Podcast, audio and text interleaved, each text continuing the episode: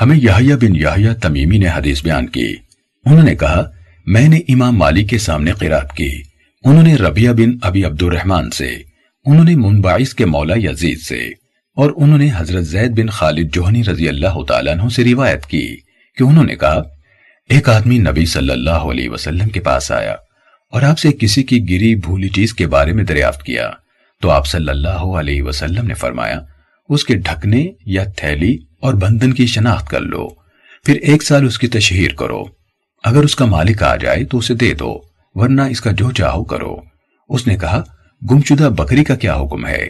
آپ صلی اللہ علیہ وسلم نے فرمایا، تمہاری ہے یا تمہارے بھائی کی ہے یا بھیڑیے کی ہے؟ اس نے پوچھا، تو گمشدہ اونٹ۔ آپ صلی اللہ علیہ وسلم نے فرمایا، تمہارا اس سے کیا تعلق ہے؟ اس کی مشق اور اس کا موزہ اس کے ساتھ ہے۔ وہ خود ہی پانی پر پہنچتا ہے اور درخت کے پتے کھاتا ہے۔ یہاں تک کہ اس کا مالک اسے پا لیتا ہے۔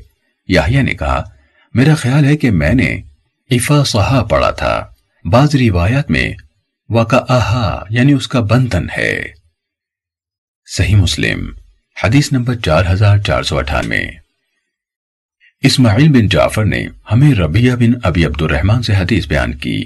انہوں نے منبعث کے مولا یعنی آزاد کردہ غلام یزید سے، اور انہوں نے حضرت زید بن خالد جوہنی رضی اللہ تعالیٰ عنہ سے روایت کی کہ ایک آدمی نے رسول اللہ صلی اللہ علیہ وسلم سے کسی کی گری پڑی چیز کے بارے میں دریافت کیا۔ تو آپ نے فرمایا، ایک سال اس کا اعلان کرو، پھر اس کے بندھن اور تھیلی وغیرہ کی شناخت رکھو، پھر اس سے خرچ کرو۔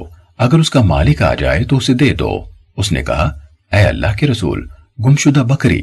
آپ نے فرمایا، اسے پکڑ لو۔ وہ تمہاری ہے یا تمہارے بھائی کی ہے یا بھیڑیے کی ہے؟ اس نے کہا، اے اللہ کے رسول، گمشدہ اونٹ۔ کہا، اس پر رسول اللہ صلی اللہ علیہ وسلم غصے ہوئے، حتیٰ کہ آپ کے دونوں رخسار سرخ ہو گئے، یا آپ کا چہرہ مبارک سرخ ہو گیا۔ پھر فرمایا، تمہارا اس سے کیا تعلق؟ اس وقت تک کہ اس کا مالک اسے پالے، اس کا موزہ اور اس کی مشق اس کے ساتھ ہے۔ صحیح مسلم، حدیث نمبر چار ہزار چار سو ننانوے۔ عبداللہ بن وحب نے ہمیں خبر دی، کہا، مجھے سفیان، سوری، مالک بن انس، عمر بن حارث اور دیگر لوگوں نے خبر دی کہ ربیہ بن ابی عبد الرحمن نے انہیں اسی سنت کے ساتھ مالک کی حدیث کے مانند حدیث بیان کی۔ البتہ انہوں نے یہ اضافہ کیا، کہا، ایک آدمی رسول اللہ صلی اللہ علیہ وسلم کے پاس آیا تو میں آپ کے ساتھ تھا۔ اس نے آپ سے کسی کی گری پڑی چیز کے بارے میں پوچھا اور ابن وحاب نے کہا، عمر نے حدیث میں کہا جب اسے تلاش کرنے والا کوئی نہ آئے تو اسے خرچ کر لو۔ صحیح مسلم، حدیث نمبر چار ہزار پانچ سو۔ سلیمان بن بلال نے مجھے ربیہ بن ابی عبد الرحمن سے حدیث بیان کی۔ انہوں نے منبعث کے مولا یزید سے روایت کی۔ انہوں نے کہا، میں نے حضرت زید بن خالد جوہنی رضی اللہ تعالیٰ عنہ سے سنا۔ وہ کہہ رہے تھے، ایک آدمی رسول اللہ صلی اللہ علیہ وسلم کے پاس آیا۔ اس کے بعد اسماعیل بن جعفر کی حدیث کی طرح بیان کیا۔ مگر انہوں نے کہا، تو آپ کا چہرہ اور پیشانی سرخ ہو گئے اور آپ غصہ ہوئے۔ اور انہوں نے اس قول پھر ایک سال اس کی تشہیر کرو کے بعد یہ اضافہ کیا، اگر اس کا مالک نہ آیا تو وہ تمہارے پاس امانت ہوگی۔ صحیح مسلم، حدیث نمبر چار ہزار پانچ سو ایک۔ سلیمان بن بلال نے ہمیں یحییٰ بن سعید سے حدیث بیان کی۔ انہوں نے منبعث کے مولا یزید سے روایت کی۔ کہ انہوں نے رسول اللہ صلی اللہ علیہ وسلم کے ساتھی حضرت زید بن خالد جوہنی رضی اللہ تعالیٰ عنہ سے سنا۔ وہ کہہ رہے تھے، رسول اللہ صلی اللہ علیہ وسلم سے کسی کے گرے یا بھولے ہوئے سونے اور چاندی کے بارے میں پوچھا گیا۔ تو آپ صلی اللہ علیہ وسلم نے فرمایا، اس کی تھیلی اور باندھنے کی رسی کی شناخت کر لو، پھر ایک سال اس کی تشہیر کرو۔ اگر کچھ بھی نہ جان پاؤ تو اسے خرچ کر لو اور وہ تمہارے پاس امانت ہوگی۔ اگر کسی بھی دن اس کا طلب کرنے والا آ جائے تو اسے اس کی ادائیگی کر دو۔ اس شخص نے آپ صلی اللہ علیہ وسلم سے گمشدہ اونٹ کے بارے میں پوچھا۔ تو آپ صلی اللہ علیہ وسلم نے فرمایا، تمہارا اس سے کیا واسطہ؟ اس کا جوتا اور مشکیزہ اس کے ساتھ ہے۔ وہ مالک کے پا لینے تک خود ہی پانی پر آتا اور درخت کھاتا ہے۔ اس نے آپ سے بکری کے بارے میں پوچھا، تو آپ صلی اللہ علیہ وسلم نے فرمایا، اسے پکڑ لو۔ وہ تمہاری ہے یا تمہارے بھائی کی ہے یا بھیڑیے کی ہے؟ صحیح مسلم، حدیث نمبر چار ہزار پانچ سو دو۔ حماد بن مسلمہ نے ہمیں حدیث بیان کی، کہا، مجھے یحییٰ بن سعید اور ربیہ رعائی بن عبد الرحمن نے مونبائز کے مولا یزید سے حدیث بیان کی۔ انہوں نے حضرت زید بن خالد جوہنی رضی اللہ تعالیٰ عنہ سے روایت کی کہ ایک آدمی نے نبی صلی اللہ علیہ وسلم سے گمشدہ اونٹ کے بارے میں پوچھا۔ اس روایت میں ربیہ نے اضافہ کیا، تو آپ غصے ہوئے حتیٰ کہ آپ کے دونوں رخسار مبارک سرخ ہو گئے اور انہوں نے انہی کی حدیث کی طرح حدیث بیان کی اور آخر میں یہ اضافہ کیا، اگر اس کا مالک آ جائے اور اس کی تھیلی یعنی اندر جو تھا، اس کی تعداد اور اس کے بندھن کو جانتا ہو تو اسے دے دو، ورنہ وہ تمہاری ہے۔ صحیح مسلم، حدیث نمبر چار ہزار پانچ سو تین۔ مجھے عبداللہ بن وحب نے خبر دی، کہا، مجھے زحاق بن عثمان نے ابو نظر سے حدیث بیان کی۔ انہوں نے بسر بن سعید سے اور انہوں نے حضرت زید بن خالد جوہنی رضی اللہ تعالیٰ عنہ سے روایت کی۔ انہوں نے کہا، رسول اللہ صلی اللہ علیہ وسلم سے کسی کی گری اور بھولی ہوئی چیز کے بارے میں پوچھا گیا۔ تو آپ صلی اللہ علیہ وسلم نے فرمایا، ایک سال اس کی تشہیر کرو۔ اگر اس کی شناخت نہ ہو پائے یعنی کوئی اسے اپنی چیز کی حیثیت سے نہ پہچان سکے، تو اس کی تھیلی اور بندھن کی شناخت کر لو۔ پھر اسے کھاؤ یعنی استعمال کرو۔ پھر اگر اس کا مالک آ جائے تو اسے اس کی ادائیگی کر دو۔ صحیح مسلم، حدیث نمبر چار ہزار پانچ سو چار۔ ابو بکر حنفی نے زحاق بن عثمان سے اسی سنت کے ساتھ حدیث بیان کی اور انہوں نے حدیث میں کہا، اگر اسے پہچان لیا جائے تو ادا کر دو، ورنہ اس کی تھیلی، بندھن، جس برتن میں بندی تھی اور تعداد کی پہچان محفوظ رکھو۔ صحیح مسلم، حدیث نمبر چار ہزار پانچ سو پانچ۔ محمد بن جعفر غندر نے ہمیں حدیث بیان کی۔ کہا، ہمیں شعبہ نے سلمہ بن کوہیل سے حدیث بیان کی۔ انہوں نے کہا، میں نے سوید بن غفلہ سے سنا۔ انہوں نے کہا، میں زید بن سوحان اور سلمہ بن ربیہ جہاد کے لیے نکلے۔ مجھے ایک کوڑا ملا، تو میں نے اسے اٹھا لیا۔ ان دونوں نے مجھ سے کہا، اسے رہنے دو۔ میں نے کہا، نہیں، بلکہ میں اس کا اعلان کروں گا۔ اگر اس کا مالک آ گیا تو اسے دے دوں گا، ورنہ اسے فائدہ اٹھاؤں گا۔ کہا میں نے ان دونوں کی بات ماننے سے انکار کر دیا۔ جب ہم اپنی جنگ سے واپس ہوئے تو میرے مقدور میں ہوا کہ میں نے حج کرنا ہے۔ چنانچہ میں مدینے آیا۔ حضرت عبی بن کعب رضی اللہ تعالیٰ عنہ سے ملاقات کی اور انہیں کوڑے کے واقع اور ان دونوں کی باتوں سے آگاہ کیا۔ تو انہوں نے کہا، رسول اللہ صلی اللہ علیہ وسلم کے عہد میں مجھے ایک تھیلی ملی جس میں سو دینار تھے۔ میں اسے لے کر رسول اللہ صلی اللہ علیہ وسلم کے پاس آیا تو آپ نے فرمایا سال بھر اس کی تشہیر کرو۔ میں نے دوسرا سال اس کی تشہیر کی تو مجھے کوئی شخص نہ ملا جو اسے پہچان پاتا۔ میں پھر آپ کے پاس آیا تو آپ نے فرمایا، ایک سال اس کی تشہیر کرو۔ میں نے پھر سال بھر اس کی تشہیر کی تو مجھے کوئی شخص نہ ملا جو اسے پہچان پاتا۔ میں پھر آپ کے پاس آیا تو آپ نے فرمایا، ایک سال اس کی تشہیر کرو۔ میں نے اس کی تشہیر کی تو مجھے کوئی ایسا شخص نہ ملا جو اسے پہچان پاتا۔ تو آپ نے فرمایا، اس کی تعداد، اس کی تھیلی اور اس کے بندھن کو یاد رکھنا۔ اگر اس کا مالک آ جائے تو اسے دے دینا، ورنہ اسے فائدہ اٹھا لینا۔ پھر میں نے اسے استعمال کیا۔ شعبہ نے کہا، اس کے بعد میں انہیں یعنی سلمہ بن کوہیل کو مکے میں ملا تو انہوں نے کہا، مجھے معلوم نہیں یعنی حضرت عبی رضی اللہ تعالیٰ عنہ نے تین سال تشہیر کی یا ایک سال۔ صحیح مسلم، حدیث نمبر چار ہزار پانچ سو چھ۔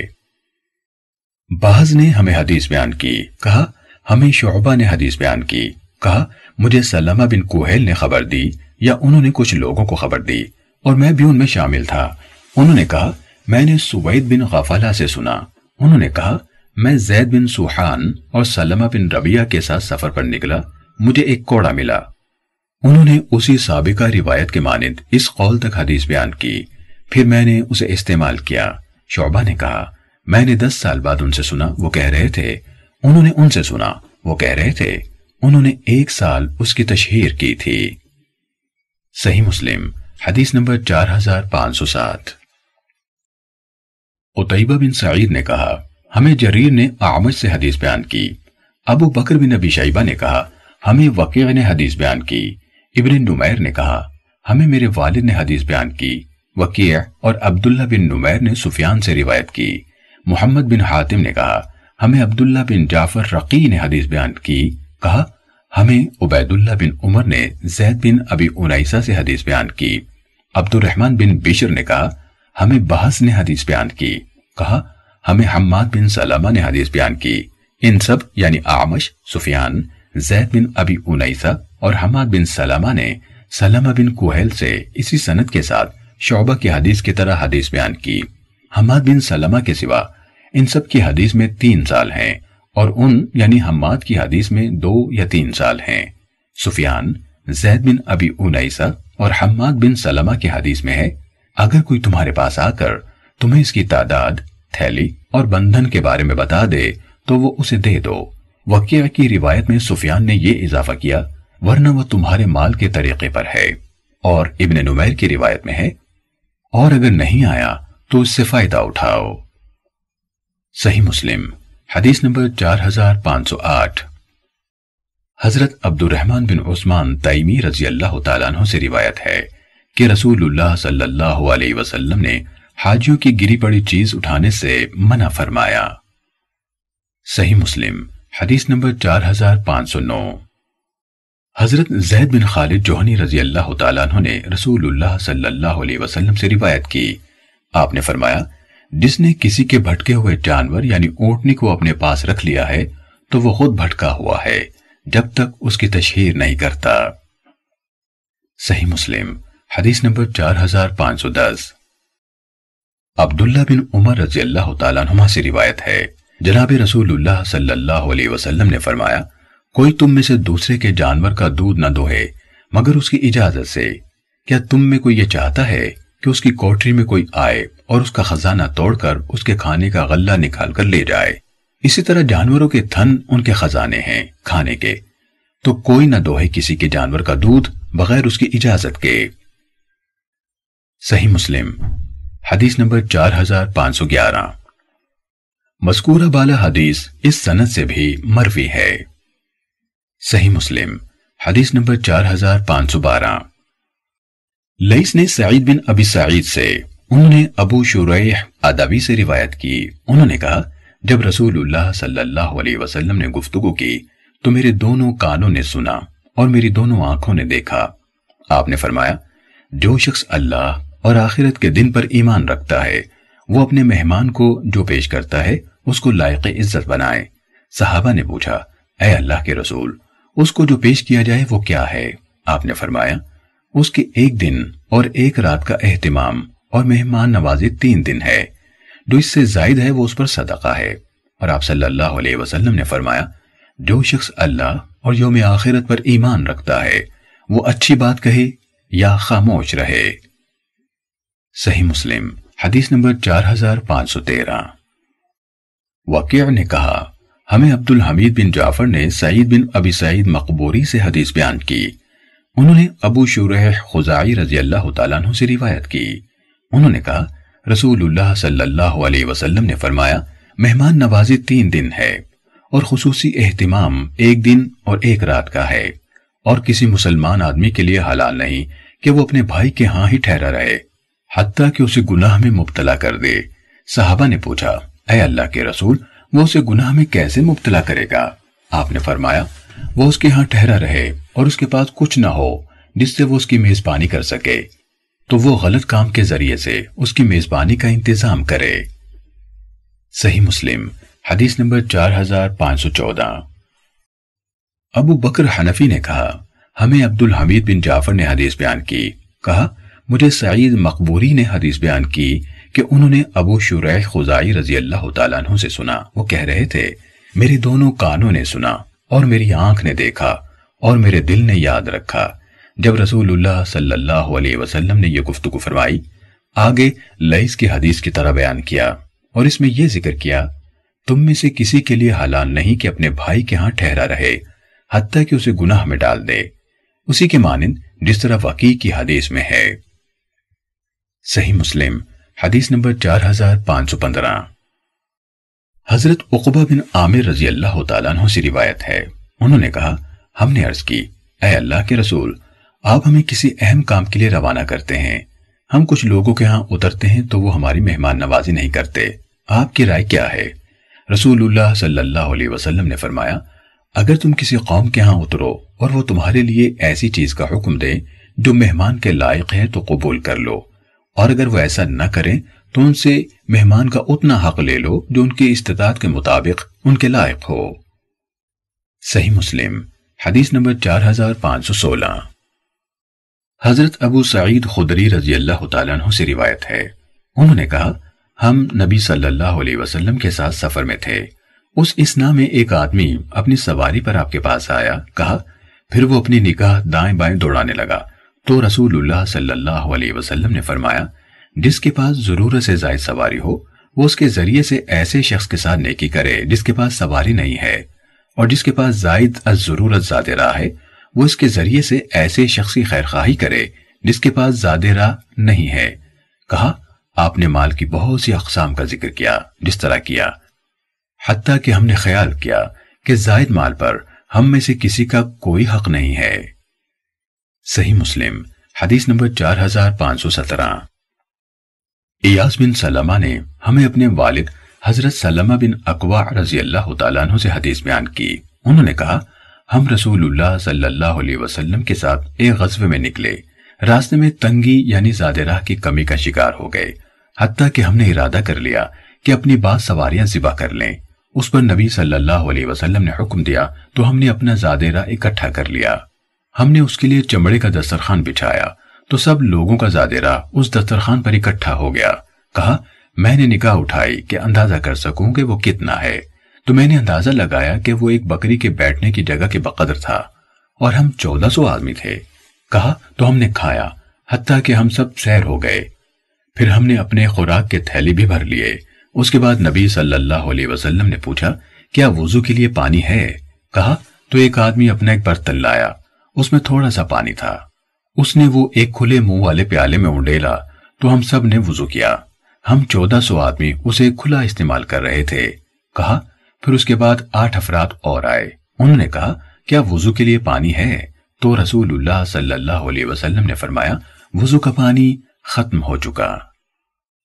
صحیح مسلم، حدیث نمبر چار ہزار پانچ سو اٹھارہ۔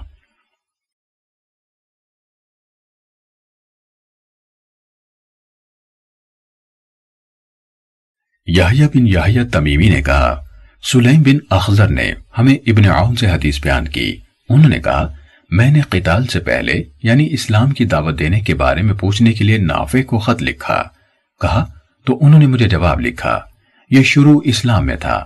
رسول اللہ صلی اللہ علیہ وسلم نے بنو مستلق پر حملہ کیا، جبکہ وہ بے خبر تھے اور ان کے مویشی پانی پی رہے تھے۔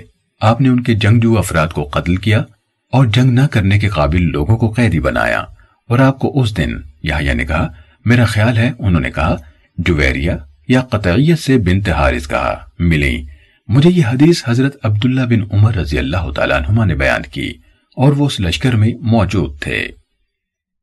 صحیح مسلم، حدیث نمبر چار ہزار پانچ سو انیس۔ ابن ابی ادی نے ابن عون سے اسی سنت کے ساتھ اسی کے مانند حدیث بیان کی اور انہوں نے جویریہ بنت حارث رضی اللہ تعالیٰ عنہ کہا، شک نہیں کیا۔ صحیح مسلم حدیث نمبر چار ہزار پانچ سو بیس۔ ابو بکر بن ابی شیبہ نے کہا، ہمیں وقیع بن جراح نے سفیان سے حدیث بیان کی۔ نیز، اسحاق بن ابراہیم نے کہا، ہمیں یحییٰ بن آدم نے خبر دی۔ کہا، ہمیں سفیان نے خبر دی۔ کہا، یہ حدیث انہوں نے ہمیں املا کروائی۔ صحیح مسلم، حدیث نمبر چار ہزار پانچ سو اکیس۔ نیز، عبداللہ بن ہاشم نے کہا، الفاظ انہی کے ہیں۔ مجھے عبد الرحمن بن مہدی نے حدیث بیان کی۔ کہا، ہمیں سفیان نے القامہ بن مرسد سے حدیث بیان کی۔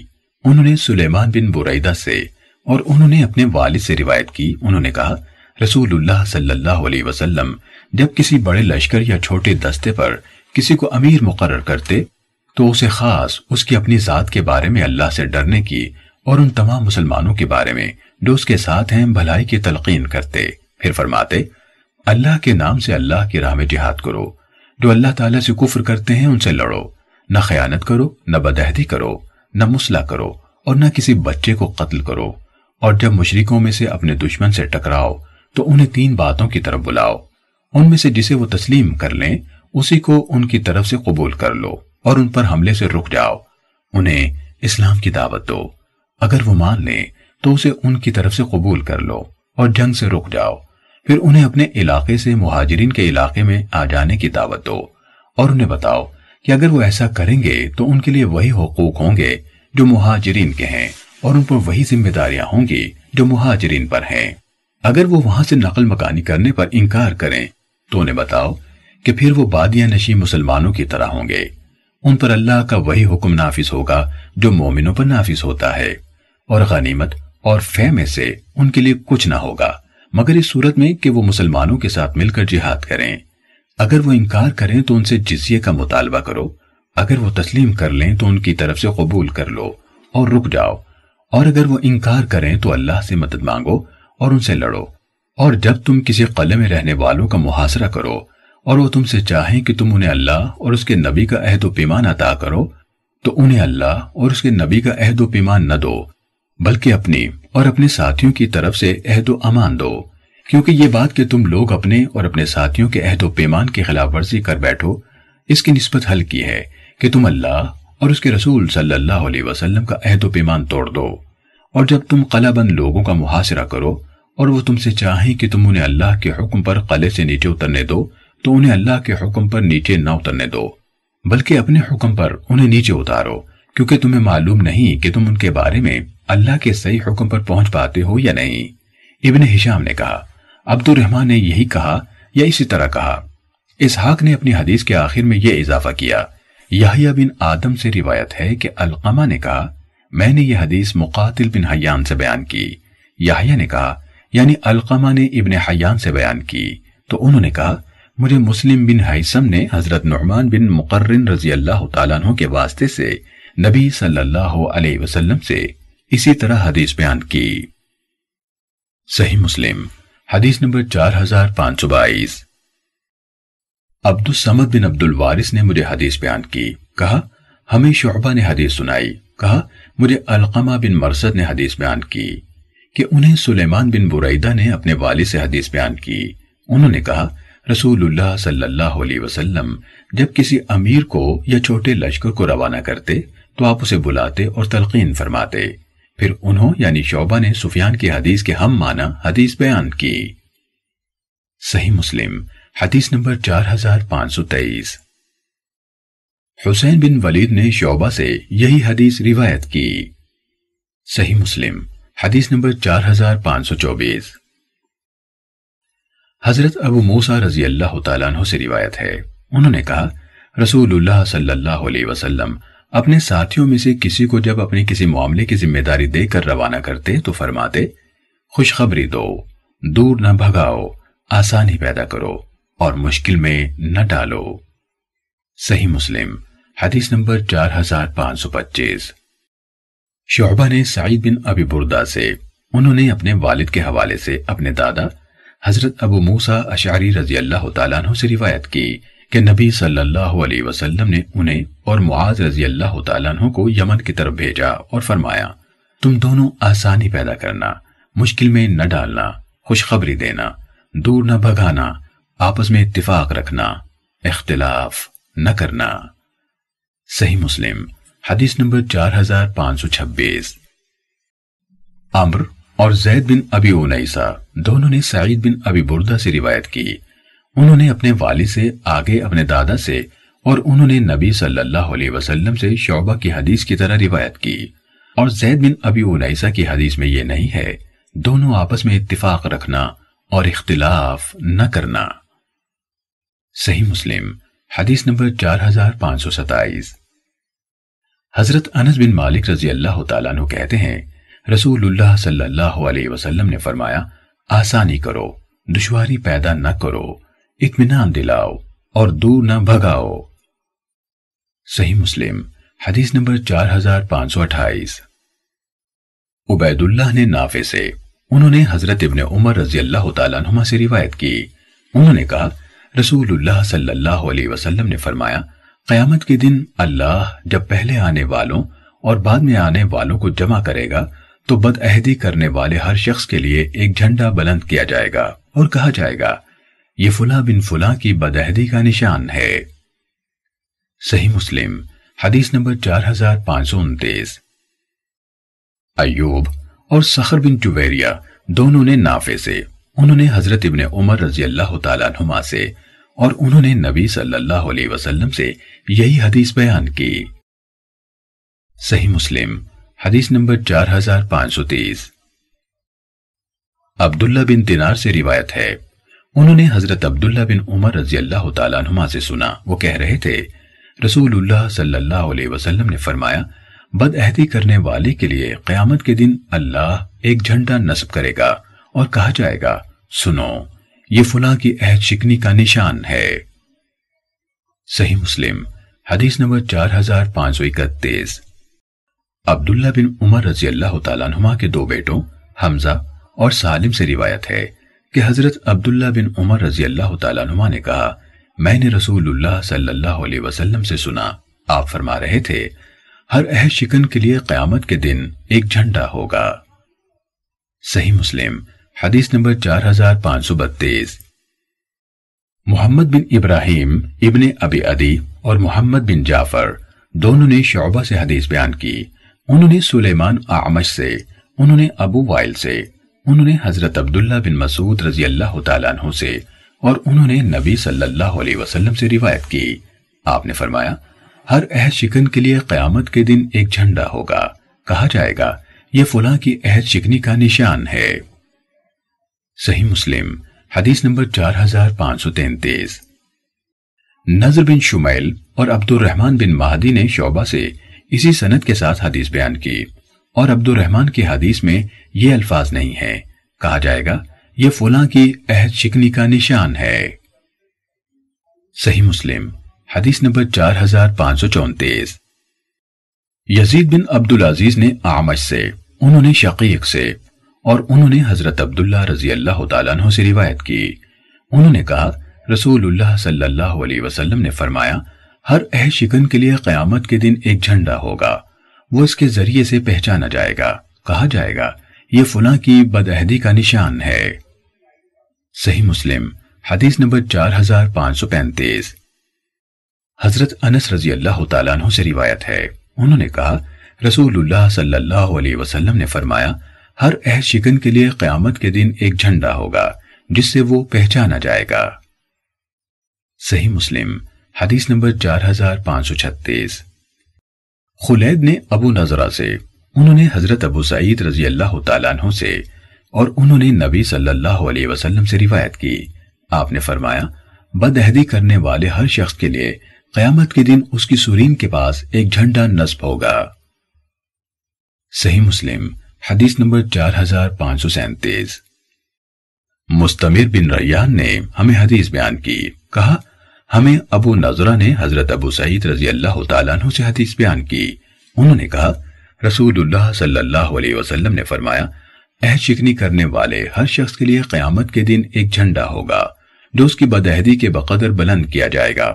سنو اہ شکنی میں کوئی عوام کے اہ شکن امیر سے بڑا نہیں ہوگا۔ صحیح مسلم، حدیث نمبر چار ہزار پانچ سو اڑتیس۔ حضرت جابر رضی اللہ تعالیٰ عنہ کہتے ہیں کہ رسول اللہ صلی اللہ علیہ وسلم نے فرمایا، جنگ ایک چال ہے۔ صحیح مسلم، حدیث نمبر چار ہزار پانچ سو انتالیس۔ حضرت ابو حریرہ رضی اللہ تعالیٰ عنہ سے روایت ہے۔ انہوں نے کہا، رسول اللہ صلی اللہ علیہ وسلم نے فرمایا، جنگ دشمن کو دھوکے میں رکھنے کا نام ہے۔ صحیح مسلم، حدیث نمبر چار ہزار پانچ سو چالیس۔ حضرت ابو حریرہ رضی اللہ تعالیٰ عنہ سے روایت ہے کہ نبی صلی اللہ علیہ وسلم نے فرمایا، دشمن سے مقابلے کے تمنا مت کرو، لیکن جب تمہارا ان سے مقابلہ ہو تو صبر کرو۔ صحیح مسلم، حدیث نمبر چار ہزار پانچ سو اکتالیس۔ ابو نظر سے روایت ہے، انہوں نے نبی صلی اللہ علیہ وسلم کے ساتھیوں میں سے قبیلہ اسلم کے ایک آدمی، جنہیں عبداللہ بن ابی اوفا رضی اللہ عنہ کہا جاتا تھا کے خط سے روایت کی۔ انہوں نے عمر بن عبید اللہ کو جب انہوں نے جہاد کی غرض سے حروریہ کی طرف کوچ کیا، یہ بتانے کے لیے خط لکھا کہ رسول اللہ صلی اللہ علیہ وسلم اپنے بعض ایام جنگ میں جن میں آپ کا دشمن سے مقابلہ ہوتا، انتظار کرتے۔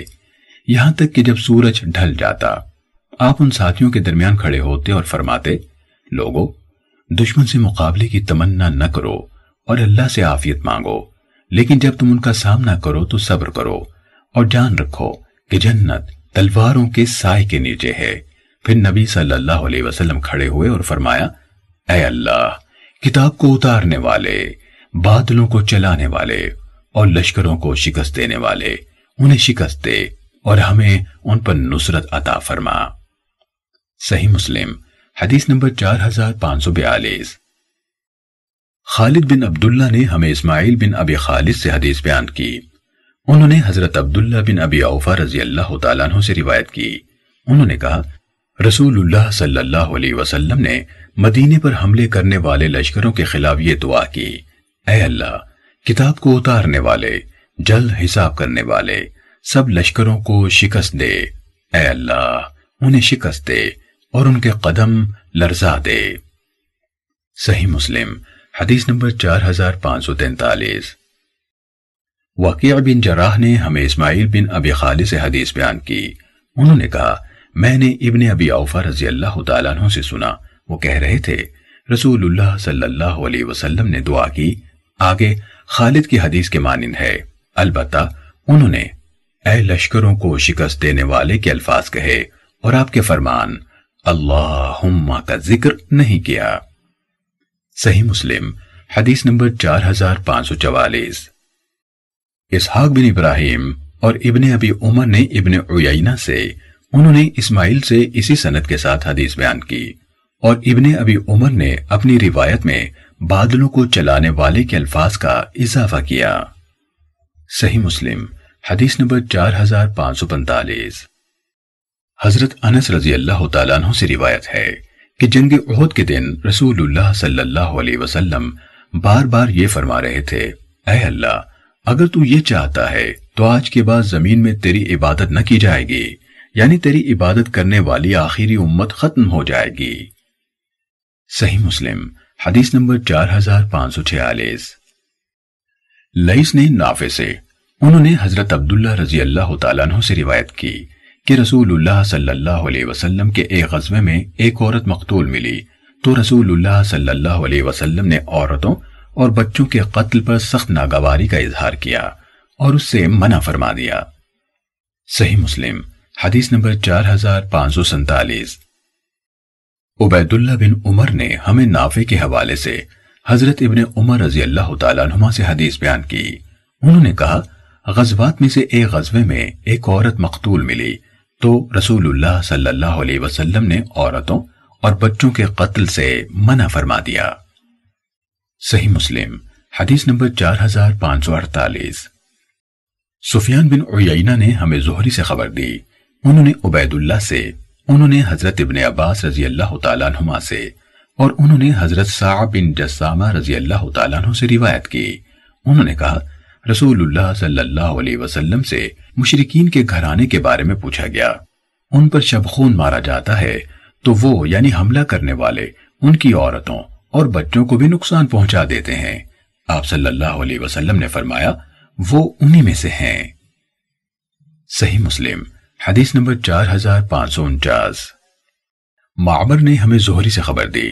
انہوں نے عبید اللہ بن عبداللہ بن عطبہ سے انہوں نے حضرت ابن عباس رضی اللہ تعالیٰ عنہما سے اور انہوں نے حضرت صاحب بن جسامہ رضی اللہ تعالیٰ عنہ سے روایت کی۔ انہوں نے کہا، میں نے عرض کی، اے اللہ کے رسول، شب خون میں ہم مشرقین کی عورتوں اور بچوں کو نقصان پہنچا دیتے ہیں۔ آپ نے فرمایا، وہ انہی میں سے ہیں۔ صحیح مسلم، حدیث نمبر چار ہزار پانچ سو پچاس۔ عمر بن دینار نے مجھے خبر دی کہ انہیں ابن شہاب نے عبید اللہ بن عبداللہ بن عطبہ سے خبر دی۔ انہوں نے حضرت ابن عباس رضی اللہ تعالیٰ عنہما سے اور انہوں نے حضرت صاحب بن جسامہ رضی اللہ تعالیٰ عنہ سے روایت کی کہ نبی اکرم صلی اللہ علیہ وسلم سے پوچھا گیا کہ اگر کچھ گھڑ سوار رات کو دھاوا بولیں اور مشرکوں کے ساتھ ان کے کچھ بیٹوں کو بھی قتل کر دیں تو گناہ تو نہیں ہے۔ آپ صلی اللہ علیہ وسلم نے فرمایا، وہ اپنے آبا ہی میں سے ہیں۔ صحیح مسلم۔ حدیث نمبر چار ہزار پانچ سو اکاون۔ یحییٰ بن یحییٰ، محمد بن رمح اور قطعیبہ بن سعید نے لائی سے حدیث بیان کی، انہوں نے نافع سے، اور انہوں نے حضرت عبداللہ رضی اللہ تعالیٰ عنہ سے روایت کی کہ رسول اللہ صلی اللہ علیہ وسلم نے بنو نذیر کے کھجور کے درخت جلائے اور کاٹ ڈالے، اور یہ بویرہ کا مقام تھا، جہاں یہ درخت واقع تھے۔ قطعبہ اور ابن رمح نے اپنی حدیث میں یہ اضافہ کیا، اس پر اللہ عز و جل نے یہ آیت نازل فرمائی۔ تم نے کھجور کا جو درخت کاٹ ڈالا یا اسے اپنی جڑوں پر کھڑا چھوڑ دیا، تو وہ اللہ کی اجازت سے تھا۔ اور اس لیے تاکہ وہ اللہ نافرمانوں کو رسوا کرے۔ صحیح مسلم، حدیث نمبر چار ہزار پانچ سو باون۔ موسا بن اقبا نے نافع سے، انہوں نے حضرت ابن عمر رضی اللہ تعالیٰ نما سے روایت کی۔ کہ رسول اللہ صلی اللہ علیہ وسلم نے بنو نذیر کے کھجوروں کے درخت کاٹے اور جلا دیے۔ اسی کے بارے میں حضرت حسان رضی اللہ تعالیٰ عنہ کہتے ہیں، بنو لوئی یعنی قریش کے سرداروں کے لیے بویرہ میں ہر طرف پھیلنے والی آگ کی کوئی حیثیت نہ تھی۔ اور اسی کے بارے میں یہ آیت نازل ہوئی، تم نے کھجور کا جو بھی درخت کاٹا یا اسے چھوڑ دیا۔ آیت کے آخر تک۔ صحیح مسلم۔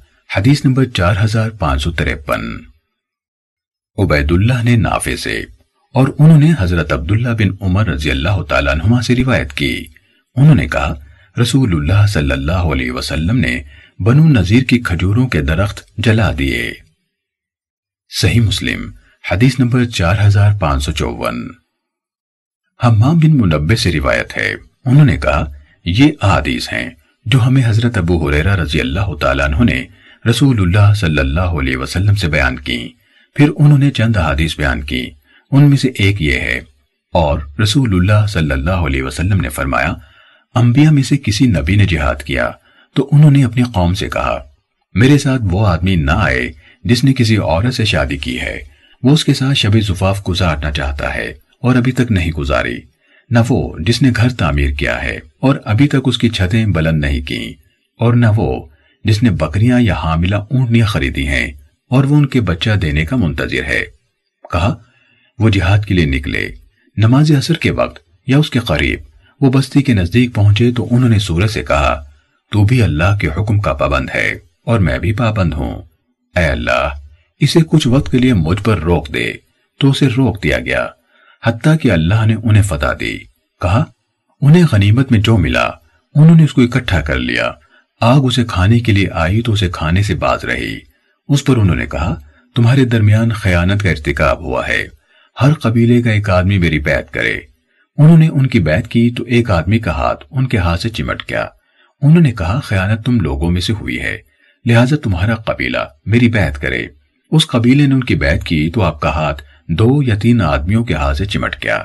اس پر انہوں نے کہا، خیانت تم میں ہے، تم نے خیانت کی ہے۔ کہا تو وہ گائے کے سر کے بقدر سونا نکال کر ان کے پاس لے آئے۔ کہا، انہوں نے اسے مال غنیمت میں رکھا۔ وہ بلند جگہ پر رکھا ہوا تھا۔ تو آگ آئی اور اسے کھا گئی۔ اموال غنیمت ہم سے پہلے کسی کے لیے حلال نہ تھے۔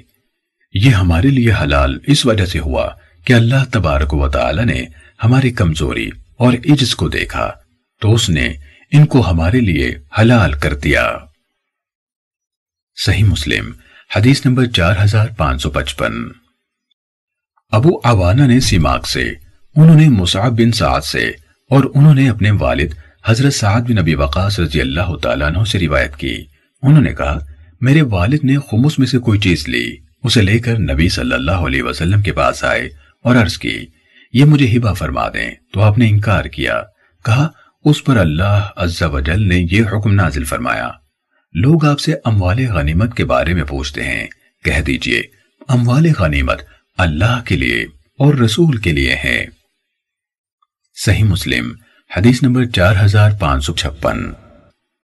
شعبہ نے ہمیں سماق بن حرب سے حدیث بیان کی۔ انہوں نے مصعب بن سعد سے اور انہوں نے اپنے والد سے روایت کی۔ انہوں نے کہا، میرے بارے میں چار آیتیں نازل ہوئیں۔ مجھے ایک تلوار ملی۔ پھر کہا وہ اسے لے کر نبی صلی اللہ علیہ وسلم کی خدمت میں حاضر ہوئے اور عرض کی، اللہ کے رسول، اپنے حصے کے علاوہ یہ تلوار مجھے مزید عطا فرما دیں۔ تو آپ نے فرمایا، اسے رکھ دو۔ وہ پھر اٹھے اور عرض کی، اے اللہ کے رسول، یہ تلوار مجھے مزید دے دیں۔ تو نبی صلی اللہ علیہ وسلم نے ان سے فرمایا، جہاں سے لی ہے، وہیں رکھ دو۔ وہ پھر اٹھے اور عرض کی، اللہ کے رسول، اپنے حصے کے علاوہ یہ بھی مجھے عنایت فرما دیں۔ تو آپ نے فرمایا، اسے رکھ دو۔ وہ پھر اٹھے اور عرض کی، اے اللہ کے رسول، اپنے حصے کے علاوہ یہ مجھے عنایت فرما دیں کیا میں اس شخص جیسا قرار دیا جاؤں گا جس کے لیے جنگ میں کوئی فائدہ نہیں ہوا؟ تو نبی صلی اللہ علیہ وسلم نے اس سے فرمایا، تم نے اسے جہاں سے لیا ہے وہیں رکھ دو۔ کہا، اس پر یہ آیت نازل ہوئی۔ وہ آپ سے غنیمتوں کے بارے میں پوچھتے ہیں۔ کہہ دیجیے، غنیمتیں اللہ کے لیے۔ اور رسول صلی اللہ علیہ وسلم کے لیے ہیں۔ صحیح مسلم، حدیث نمبر چار ہزار پانچ سو ستاون۔ امام مالک نے نافع سے اور انہوں نے حضرت ابن عمر رضی اللہ تعالیٰ عنہ سے روایت کی۔ انہوں نے کہا، نبی صلی اللہ علیہ وسلم نے نجد کی طرف ایک دستہ بھیجا۔ میں بھی ان میں تھا۔ انہوں نے بہت سے اونٹ غنیمت میں حاصل کیے تو ان کا حصہ بارہ بارہ اونٹ یا گیارہ گیارہ اونٹ تھا اور انہیں ایک ایک اونٹ زائد دیا گیا تھا۔ صحیح مسلم، حدیث نمبر چار ہزار پانچ سو اٹھاون۔ لئیس نے نافع سے انہوں نے حضرت ابن عمر رضی اللہ تعالیٰ عنہ سے روایت کی کہ نبی صلی اللہ علیہ وسلم نے نجد کی طرف ایک دستہ بھیجا۔ ان میں ابن عمر رضی اللہ تعالیٰ عنہ بھی تھے۔ ان کے حصے بارہ بارہ اونٹ تک پہنچ گئے اور اس کے علاوہ انہیں ایک ایک اونٹ زائد بھی ملا۔ تو رسول اللہ صلی اللہ علیہ وسلم نے اس فیصلے کو تبدیل نہیں کیا۔ صحیح مسلم، حدیث نمبر چار ہزار پانچ سو انسٹھ۔ علی بن مسہر اور عبد الرحیم بن سلیمان نے عبید اللہ بن عمر سے، انہوں نے نافع سے، اور انہوں نے حضرت ابن عمر رضی اللہ تعالیٰ عنہ سے روایت کی۔ انہوں نے کہا، رسول اللہ صلی اللہ علیہ وسلم نے نجد کی جانب ایک دستہ بھیجا، میں بھی اس میں گیا۔ ہمیں اونٹ اور بکریاں ملی تو ہمارے حصے بارہ بارہ اونٹوں تک پہنچ گئے اور رسول اللہ صلی اللہ علیہ وسلم نے ہمیں ایک ایک اونٹ زائد بھی دیا۔ صحیح مسلم، حدیث نمبر چار ہزار پانچ سو ساٹھ۔ یحییٰ قطان نے عبید اللہ سے اسی سند کے ساتھ حدیث بیان کی۔ صحیح مسلم، حدیث نمبر چار ہزار پانچ سو اکسٹھ۔ ایوب نے ہمیں حدیث بیان کی۔ اور ایک دوسری سند سے ابن عون نے کہا، میں نے غنیمت کے بارے میں پوچھنے کے لیے نافع کی طرف خط لکھا۔ انہوں نے مجھے جواب بھی لکھا کہ حضرت ابن عمر رضی اللہ تعالیٰ عنہ دستے میں تھے، نیز موسا اور اسامہ بن زید نے بھی حدیث بیان کی۔ ان سب یعنی ایوب، ابن عون موسا اور اسامہ نے نافع سے اسی سند کے ساتھ انہی کی حدیث کی طرح حدیث بیان کی۔ صحیح مسلم، حدیث نمبر چار ہزار پانچ سو باسٹھ۔ عبداللہ بن رجا نے یونس سے، انہوں نے زہری سے، انہوں نے سالم سے اور انہوں نے اپنے والد حضرت ابن عمر رضی اللہ تعالیٰ عنہ سے روایت کی۔ انہوں نے کہا رسول اللہ صلی اللہ علیہ وسلم نے ہمیں خمس سے ہمارے حصے کے سوا اضافی بھی دیا، تو مجھے ایک شارف ملا اور شارف سے مراد پختہ عمر کا مضبوط اونٹ ہے۔ صحیح مسلم، حدیث نمبر چار ہزار پانچ سو تریسٹھ۔ ابن مبارک اور ابن وحاب دونوں نے یونس کے حوالے سے زہری سے حدیث بیان کی۔ انہوں نے کہا، مجھے حضرت ابن عمر رضی اللہ تعالیٰ عنہ سے یہ حدیث پہنچی۔ انہوں نے کہا، رسول اللہ صلی اللہ علیہ وسلم نے ایک دستے کو زائد دیا ابن رجا کی حدیث کی طرح۔ صحیح مسلم، حدیث نمبر چار ہزار پانچ سو چونسٹھ۔ اقیل بن خالد نے ابن شہاب سے، انہوں نے سالم سے اور انہوں نے حضرت عبداللہ رضی اللہ تعالیٰ عنہ سے روایت کی کہ رسول اللہ صلی اللہ علیہ وسلم بسا اوقات عام لشکر کی تقسیم سے ہٹ کر بعض دستوں کو جنہیں آپ روانہ فرماتے تھے، خصوصی طور پر ان کے لیے زائد عطیات دیتے تھے اور خمس ان سب مہموں میں واجب تھا۔ صحیح مسلم، حدیث نمبر چار ہزار پانچ سو پینسٹھ۔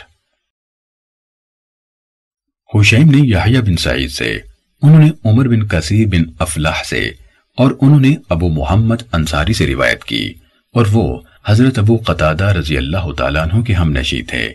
انہوں نے کہا، حضرت ابو قطادہ رضی اللہ تعالیٰ عنہ نے کہا اور انہوں یعنی ابو محمد نے حدیث بیان کی۔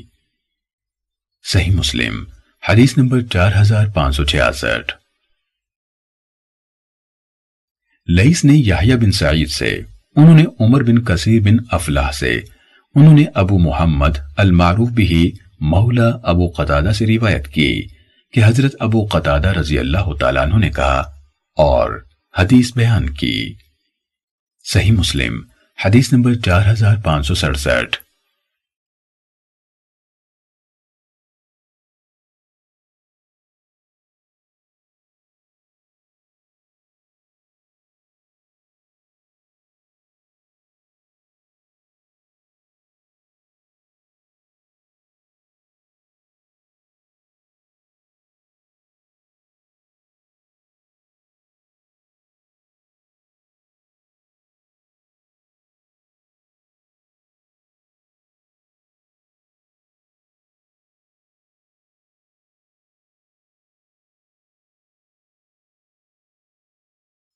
امام مالک بن انس کہتے ہیں، مجھے یحییٰ بن سعید نے عمر بن کثیر بن افلاح سے حدیث بیان کی۔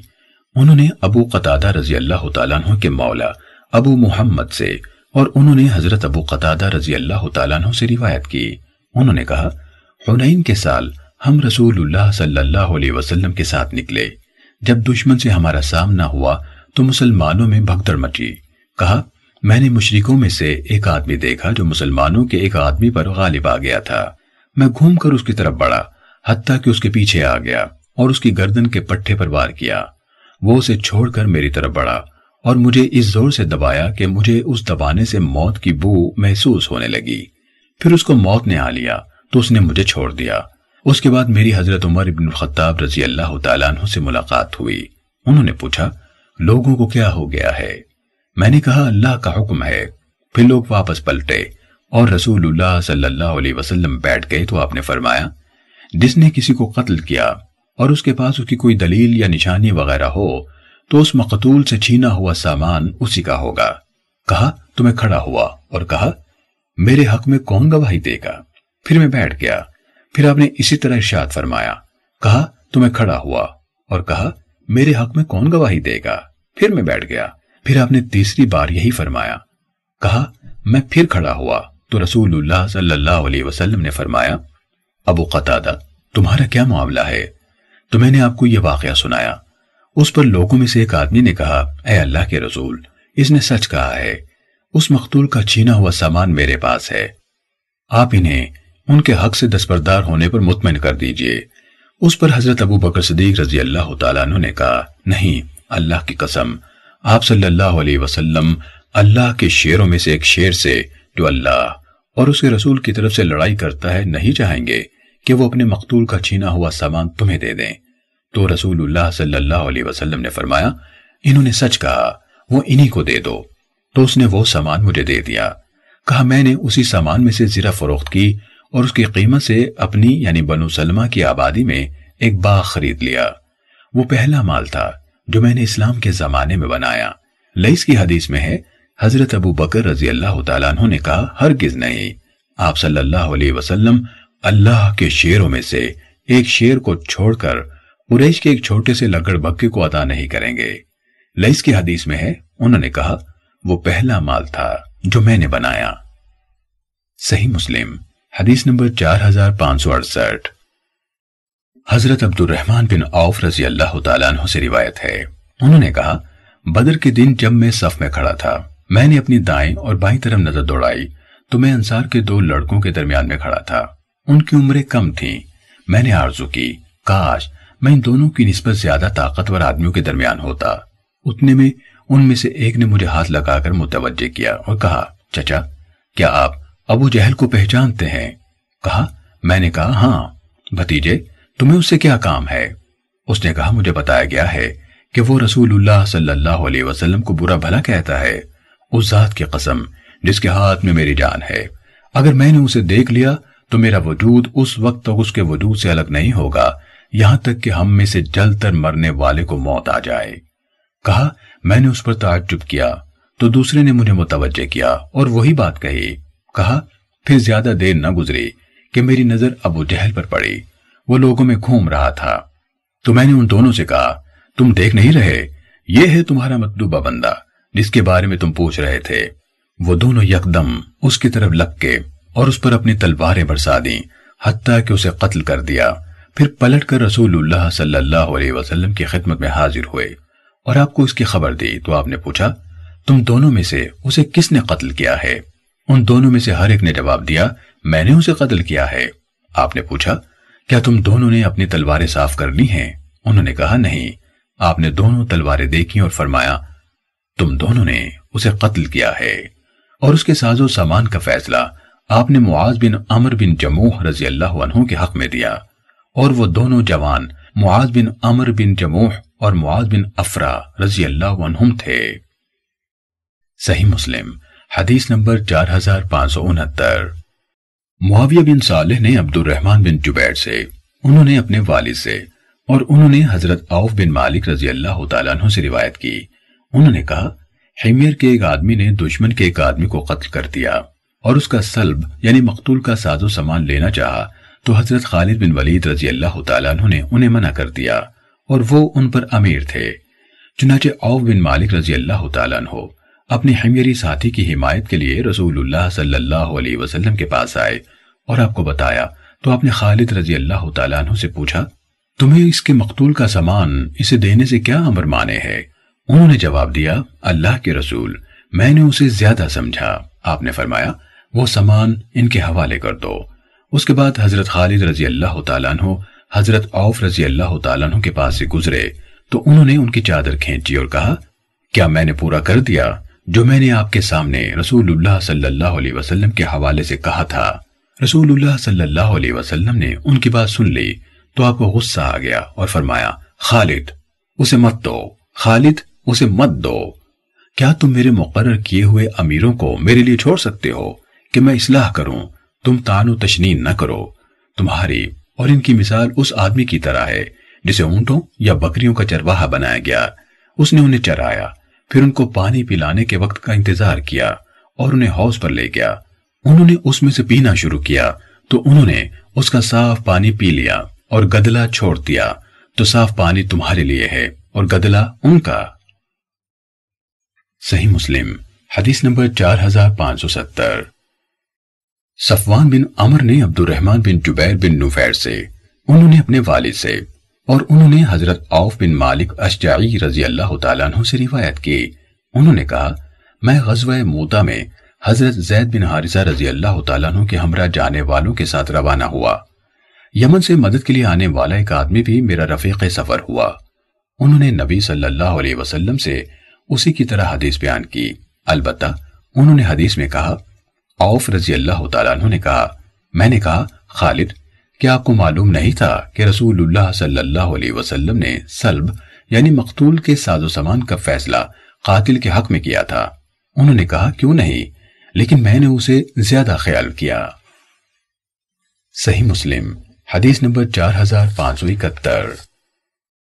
ایاز بن سلمہ نے کہا، مجھے میرے والد حضرت سلمہ بن اقوا رضی اللہ تعالیٰ عنہ نے حدیث بیان کی۔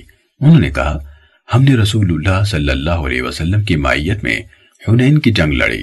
اس دوران میں ایک بار ہم رسول اللہ صلی اللہ علیہ وسلم کے ساتھ صبح کو کھانا کھا رہے تھے کہ سرخ اون پر ایک آدمی آیا، اسے بٹھایا، پھر اس نے اپنے پٹکے سے چمڑے کی ایک رسی نکالی اور اسے اون کو باندھ دیا۔ پھر وہ لوگوں کے ساتھ کھانا کھانے کے لیے آگے بڑھا اور جائزہ لینے لگا۔ ہم میں کمزوری اور ہماری سواریوں میں دبلا پن موجود تھا۔ ہم میں کچھ پیدل بھی تھے۔ اچانک وہ دوڑتا ہوا نکلا، اپنے اونٹ کے پاس آیا، اس کی رسی کھولی، پھر اسے بٹھایا، اس پر سوار ہوا اور اسے اٹھایا تو وہ اونٹ اسے لے کر دوڑ پڑا۔ یہ دیکھ کر خاکستری رنگ کی اونٹنی پر ایک آدمی اس کے پیچھے لگ گیا۔ حضرت سلمہ رضی اللہ تعالیٰ عنہ نے کہا، میں بھی دوڑتا ہوا نکلا۔ میں پیچھا کرنے والے مسلمان کی اونٹنی کے پچھلے حصے کے پاس پہنچ گیا۔ پھر میں آگے بڑھا۔ یہاں تک کہ اونٹ کے پچھلے حصے کے پاس پہنچ گیا۔ پھر میں آگے بڑھا۔ حتیٰ کہ میں نے اونٹ کی نکیل پکڑ لی اور اسے بٹھا دیا۔ جب اس نے اپنا گھٹنا زمین پر رکھا تو میں نے اپنی تلوار نکالی اور اس شخص کے سر پر وار کیا تو وہ گردن سے الگ ہو گیا۔ پھر میں اونٹ کو نکیل سے چلاتا ہوا لے آیا۔ اس پر اس کا پالان اور سوار کا اسلحہ بھی تھا۔ رسول اللہ صلی اللہ علیہ وسلم نے لوگوں سمیت میرا استقبال کیا اور پوچھا، اس آدمی کو کس نے قتل کیا؟ لوگوں نے کہا، ابن اقوا رضی اللہ تعالیٰ عنہ نے۔ آپ نے فرمایا اس کا چھینا ہوا ساز و سامان اسی کا ہے۔ صحیح مسلم، حدیث نمبر چار ہزار پانچ سو بہتر۔ حضرت سلمہ بن اقوا رضی اللہ تعالیٰ عنہ نے کہا، ہم نے بنو فزارہ سے جنگ لڑی۔ حضرت ابو بکر رضی اللہ تعالیٰ عنہ ہمارے سربراہ تھے۔ رسول اللہ صلی اللہ علیہ وسلم نے انہیں ہمارا امیر بنایا تھا۔ جب ہمارے اور چشمے کے درمیان ایک گھڑی کی مسافت رہ گئی، تو حضرت ابو بکر رضی اللہ تعالیٰ عنہ نے ہمیں حکم دیا۔ اور رات کے آخری حصے میں ہم اتر پڑے۔ پھر انہوں نے دھاوا بول دیا اور پانی پر پہنچ گئے۔ میں نے ان لوگوں کی ایک قطار سے دیکھی۔ اس میں عورتیں اور بچے تھے۔ مجھے خدشہ ہوا کہ وہ مجھ سے پہلے پہاڑ تک پہنچ جائیں گے۔ چنانچہ میں نے ان کے اور پہاڑ کے درمیان ایک تیر پھینکا۔ جب انہوں نے تیر دیکھا تو ٹھہر گئے۔ یعنی انہیں یقین ہو گیا کہ وہ تیر کا نشانہ بنیں گے۔ میں انہیں ہانکتا ہوا لے آیا۔ ان میں بنو فزارہ کی ایک عورت تھی۔ اس کے جسم پر رنگے ہوئے چمڑے کی چادر تھی۔ قشع، چمڑے کی بنی ہوئی چادر ہوتی ہے۔ اس کے ساتھ اس کی بیٹی تھی جو عرب کی حسین ترین لڑکیوں میں سے تھی۔ میں نے انہیں آگے لگایا، حتیٰ کہ حضرت ابو بکر رضی اللہ عنہ کے پاس لے آیا۔ انہوں نے اس کی بیٹی مجھے انعام میں دے دی۔ ہم مدینے آئے اور میں نے ابھی تک اس کا کپڑا نہیں کھولا تھا کہ بازار میں رسول اللہ صلی اللہ علیہ وسلم سے میری ملاقات ہوئی۔ آپ نے فرمایا، سلامہ، وہ عورت مجھے ہبا کر دو۔ میں نے عرض کی، اے اللہ کے رسول، اللہ کی قسم، وہ مجھے بہت اچھی لگی ہے اور ابھی تک میں نے اس کا کپڑا بھی نہیں کھولا۔ پھر اگلے دن بازار ہی میں رسول اللہ صلی اللہ علیہ وسلم سے میری ملاقات ہوئی۔ تو آپ نے مجھ سے فرمایا سلامہ وہ عورت مجھے ہبا کر دو۔ اللہ تمہارے باپ کو برکت دے۔ میں نے عرض کی، اللہ کے رسول، وہ آپ کے لیے ہے۔ اللہ کی قسم، میں نے اس کا کپڑا بھی نہیں کھولا۔ تو رسول اللہ صلی اللہ علیہ وسلم نے اسے مکے بھیج دیا۔ اور اس کے بدلے مسلمانوں میں سے کچھ لوگوں کو چھڑوا لیا جو مکے میں قید کیے گئے تھے۔ صحیح مسلم، حدیث نمبر چار ہزار پانچ سو تہتر۔ حمام بن منبع سے روایت ہے۔ انہوں نے کہا، یہ احادیث ہیں جو حضرت ابو حریرہ رضی اللہ تعالیٰ عنہ نے ہمیں محمد الرسول اللہ صلی اللہ علیہ وسلم سے بیان کی پھر انہوں نے چند احادیث ذکر کی ان میں سے یہ بھی تھی۔ اور رسول اللہ صلی اللہ علیہ وسلم نے فرمایا، تم لوگ جس بستی میں آؤ اور اس میں قیام کرو یعنی بغیر جنگ کے تمہاری تحویل میں آ جائے، تو اس میں تمہارے لیے دوسرے مسلمانوں کی طرح ایک حصہ ہے۔ اور جس بستی نے اللہ اور اس کے رسول کی نافرمانی کی اور تم نے لڑ کر اسے حاصل کیا، تو اس کا خمس اللہ اور اس کے رسول کا حصہ ہے۔ پھر وہ باقی سب تمہارا ہے۔ صحیح مسلم۔ حدیث نمبر چار ہزار پانچ سو چوہتر۔ قطعبہ بن سعید، محمد بن عباد، ابو بکر بن ابی شیبہ اور اسحاق بن ابراہیم نے ہمیں حدیث بیان کی۔ الفاظ ابن ابی شیبہ کے ہیں۔ اسحاق نے کہا، ہمیں خبر دی۔ جبکہ دوسروں نے کہا کہ ہمیں حدیث بیان کی۔ سفیان نے امر سے، انہوں نے زہری سے، انہوں نے مالک بن اوس سے اور انہوں نے حضرت عمر رضی اللہ تعالیٰ عنہ سے روایت کی۔ انہوں نے کہا بنو نذیر کے اموال ان اموال میں سے تھے جو اللہ نے اپنے رسول کو بطور فے عطا کیے، جس پر مسلمانوں نے نہ گھوڑے دوڑائے نہ اونٹ، تو وہ نبی صلی اللہ علیہ وسلم کے لیے خاص تھے۔ آپ ان میں سے اپنے اہل و عیال کے لیے ایک سال کا خرچ لیتے اور جو بچ جاتا، اسے اللہ کی راہ میں جہاد کی تیاری کے لیے جنگی سواریوں اور اسلحے پر لگا دیتے۔ صحیح مسلم، حدیث نمبر چار ہزار پانچ سو پچہتر۔ معمر نے زہری سے اسی سنت کے ساتھ روایت کی۔ صحیح مسلم، حدیث نمبر چار ہزار پانچ سو چھہتر۔ امام مالک نے زہری سے روایت کی کہ انہیں مالک بن اوس نے حدیث بیان کی۔ انہوں نے کہا، حضرت عمر ابن الخطاب رضی اللہ تعالیٰ عنہ نے میری طرف قاصد بھیجا۔ دن چڑھ چکا تھا کہ میں ان کے پاس پہنچا۔ کہا، میں نے ان کو ان کے گھر میں اپنی چارپائی پر بیٹھے ہوئے پایا۔ انہوں نے اپنا جسم کھجور سے بنے ہوئے باندھ کے ساتھ لگایا ہوا تھا اور چمڑے کے تکیے سے ٹیک لگائی ہوئی تھی۔ تو انہوں نے مجھ سے کہا، اے مال یعنی مالک، تمہاری قوم میں سے کچھ خاندان لبکتے ہوئے آئے تھے۔ تو میں نے ان کے لیے تھوڑا سا عطیہ دینے کا حکم دیا ہے۔ اسے لو اور ان میں تقسیم کر دو۔ کہا، میں نے کہا، اگر آپ میرے سوا کسی اور کو اس کا حکم دے دیں تو کیسا رہے؟ انہوں نے کہا، اے مال، تم لے لو۔ کہا، اتنے میں ان کے مولا یا رفا ان کے پاس آئے اور کہنے لگے امیر المومنین کیا آپ عثمان کو عبد الرحمن بن عوف، زبیر اور سعد رضی اللہ عنہم کے ساتھ ملنے میں دلچسپی ہے؟ انہوں نے کہا ہاں۔ تو اس نے ان کو اجازت دی۔ وہ اندر آ گئے۔ وہ پھر آیا اور کہنے لگا، کیا آپ کو عباس اور علی رضی اللہ عنہما کے ساتھ ملنے میں دلچسپی ہے؟ انہوں نے کہا ہاں۔ تو اس نے ان دونوں کو بھی اجازت دے دی۔ تو عباس رضی اللہ تعالیٰ عنہ نے کہا امیر المومنین میرے اور اس جھوٹے گنہگار اہ شکن اور خائن کے درمیان فیصلہ کر دیں۔ کہا اس پر ان لوگوں نے کہا ہاں امیر المومنین، ان کے درمیان فیصلہ کر کے ان کو جھگڑے کے عذاب سے راحت دلا دیں۔ مالک بن اوس نے کہا، میرا خیال ہے کہ انہوں نے ان لوگوں کو اسی غرض سے اپنے آگے بھیجا تھا۔ تو حضرت عمر رضی اللہ تعالیٰ عنہ نے کہا، تم دونوں رکو، میں تمہیں اس اللہ کی قسم دیتا ہوں، جس کے حکم سے آسمان اور زمین قائم ہے۔ کیا تم جانتے ہو کہ رسول اللہ صلی اللہ علیہ وسلم نے فرمایا تھا، ہمارا کوئی وارث نہیں بنے گا۔ ہم جو چھوڑیں گے وہ صدقہ ہوگا۔ ان سب نے کہا ہاں۔ پھر وہ حضرت عباس اور علی رضی اللہ عنہما کی طرف متوجہ ہوئے اور کہا، میں تم دونوں کو اس اللہ کی قسم دیتا ہوں، جس کے حکم سے آسمان اور زمین قائم ہے۔ کیا تم دونوں جانتے ہو کہ رسول اللہ صلی اللہ علیہ وسلم نے فرمایا تھا، تمہارا کوئی وارث نہیں ہوگا۔ ہم جو کچھ چھوڑیں گے صدقہ ہوگا۔ ان دونوں نے کہا ہاں۔ تو حضرت عمر رضی اللہ تعالیٰ عنہ نے کہا، بلا شبہ، اللہ تعالیٰ نے اپنے رسول صلی اللہ علیہ وسلم کو ایک خاص چیز عطا کی تھی، جو اس نے آپ کے علاوہ کسی کے لیے مخصوص نہیں کی تھی۔ اس نے فرمایا ہے، جو کچھ بھی اللہ نے ان بستیوں والوں کی طرف سے اپنے رسول پر لوٹایا، وہ اللہ کا اور اس کے رسول صلی اللہ علیہ وسلم کا ہے۔ مجھے پتہ نہیں کہ انہوں نے اس سے پہلے والی آیت بھی پڑھی یا نہیں۔ انہوں نے کہا رسول اللہ صلی اللہ علیہ وسلم نے بنو نذیر کے اموال تم سب میں تقسیم کر دیے۔ اللہ کی قسم، آپ نے اپنی ذات کو تم پر ترجیح نہیں دی اور نہ تمہیں چھوڑ کر وہ مال لیا، حتیٰ کہ یہ مال باقی بچ گیا ہے۔ رسول اللہ صلی اللہ علیہ وسلم اس سے اپنے سال بھر کا خرچ لیتے، پھر جو باقی بچ جاتا، اسے بیت المال کے مال کے مطابق عام لوگوں کے فائدے کے لیے استعمال کرتے۔ انہوں نے پھر کہا، میں تمہیں اس اللہ کی قسم دیتا ہوں۔ جس کے حکم سے آسمان اور زمین قائم ہے۔ کیا تم یہ بات جانتے ہو؟ انہوں نے کہا ہاں۔ پھر انہوں نے عباس اور علی رضی اللہ عنہما کو وہی قسم دی جو باقی لوگوں کو دی تھی اور کہا، کیا تم دونوں یہ بات جانتے ہو؟ انہوں نے کہا جی ہاں۔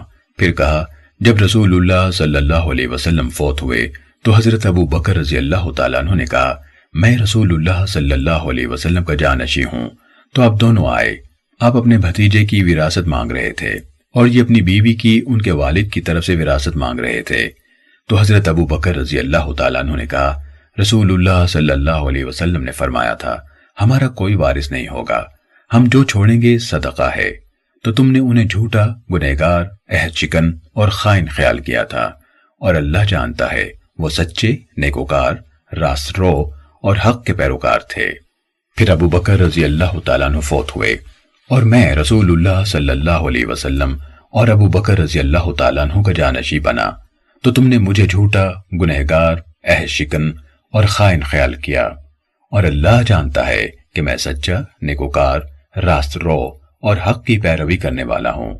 میں اس کا منتظم بنا۔ پھر تم اور یہ میرے پاس آئے۔ تم دونوں اکٹھے ہو اور تمہارا معاملہ بھی ایک ہے۔ تم نے کہا، یہ اموال ہمارے سپرد کر دو۔ میں نے کہا اگر تم چاہو، تو میں اس شرط پر کہ تم دونوں کے حوالے کیے دیتا ہوں کہ تم دونوں پر اللہ کی عہد کی پاسداری لازم ہوگی۔ تم بھی اس میں وہی کرو گے جو رسول اللہ صلی اللہ علیہ وسلم کرتے تھے۔ تو تم نے اس شرط پر اسے لے لیا۔ انہوں نے پوچھا، کیا ایسا ہی ہے؟ ان دونوں نے جواب دیا ہاں انہوں نے کہا، پھر تم اب دونوں میرے پاس آئے ہو کہ میں تم دونوں کے درمیان فیصلہ کروں۔ نہیں، اللہ کی قسم، میں قیامت کے قائم ہونے تک تمہارے درمیان اس کے سوا اور فیصلہ نہیں کروں گا۔ اگر تم اس کے انتظام سے عاجز ہو، تو وہ مال مجھے واپس کر دو۔ صحیح مسلم، حدیث نمبر چار ہزار پانچ سو ستتر۔ معمر نے ہمیں زہری سے خبر دی۔ انہوں نے مالک بن اوس بن حدثان سے روایت کی۔ انہوں نے کہا، حضرت عمر ابن الخطاب رضی اللہ تعالیٰ عنہ نے میری طرف پیغام بھیجا اور کہا، تمہاری قوم میں سے کچھ گھرانوں کے لوگ آئے تھے۔ مالک کی حدیث کی طرح۔ البتہ انہوں نے اس میں کہا، آپ صلی اللہ علیہ وسلم اس سے سال بھر اپنے اہل و عیال پر خرچ کرتے۔ اور حدیث بیان کرتے ہوئے بسا اوقات معمر نے کہا، آپ اس سے اپنے گھر والوں کی سال بھر کی کم از کم خوراک الگ کر لیتے۔ پھر جو بچتا، اسے اللہ کے مال یعنی بیت المال کے مصارف پر لگاتے۔ صحیح مسلم، حدیث نمبر چار ہزار پانچ سو اٹھتر۔ ام المومنین حضرت عائشہ رضی اللہ تعالیٰ عنہ سے روایت ہے۔ جب رسول اللہ صلی اللہ علیہ وسلم کی وفات ہوئی، تو آپ کی بیویوں نے حضرت عثمان رضی اللہ تعالیٰ عنہ کو حضرت ابو بکر صدیق رضی اللہ تعالیٰ عنہ کے پاس بھیجنا چاہا۔ اپنا ترکہ مانگنے کے لیے رسول اللہ کے مال سے حضرت عائشہ رضی اللہ تعالیٰ عنہ نے ان سے کہا، کیا جناب رسول اللہ صلی اللہ علیہ وسلم نے نہیں فرمایا کہ ہمارا کوئی وارث نہیں ہوتا جو ہم چھوڑ جاویں؟ وہ صدقہ ہے۔ صحیح مسلم، حدیث نمبر چار ہزار پانچ سو اناسی۔ ام المومنین، حضرت عائشہ رضی اللہ تعالیٰ عنہ سے روایت ہے۔ حضرت فاطمہ الزہرہ رضی اللہ تعالیٰ عنہ، رسول اللہ صلی اللہ علیہ وسلم کی صاحبزادی نے حضرت ابو بکر صدیق رضی اللہ تعالیٰ عنہ کے پاس کسی کو بھیجا اپنا ترکہ مانگنے کو رسول اللہ صلی اللہ علیہ وسلم کے ان مالوں میں سے جو اللہ تعالیٰ نے دیے آپ کو مدینے میں اور فدق میں۔ اور جو کچھ بچتا تھا خیبر کے خمس میں سے۔ حضرت ابو بکر رضی اللہ تعالیٰ عنہ نے کہا رسول اللہ صلی اللہ علیہ وسلم نے فرمایا، ہمارا کوئی وارث نہیں ہوتا، اور جو ہم چھوڑ جاویں وہ صدقہ ہے۔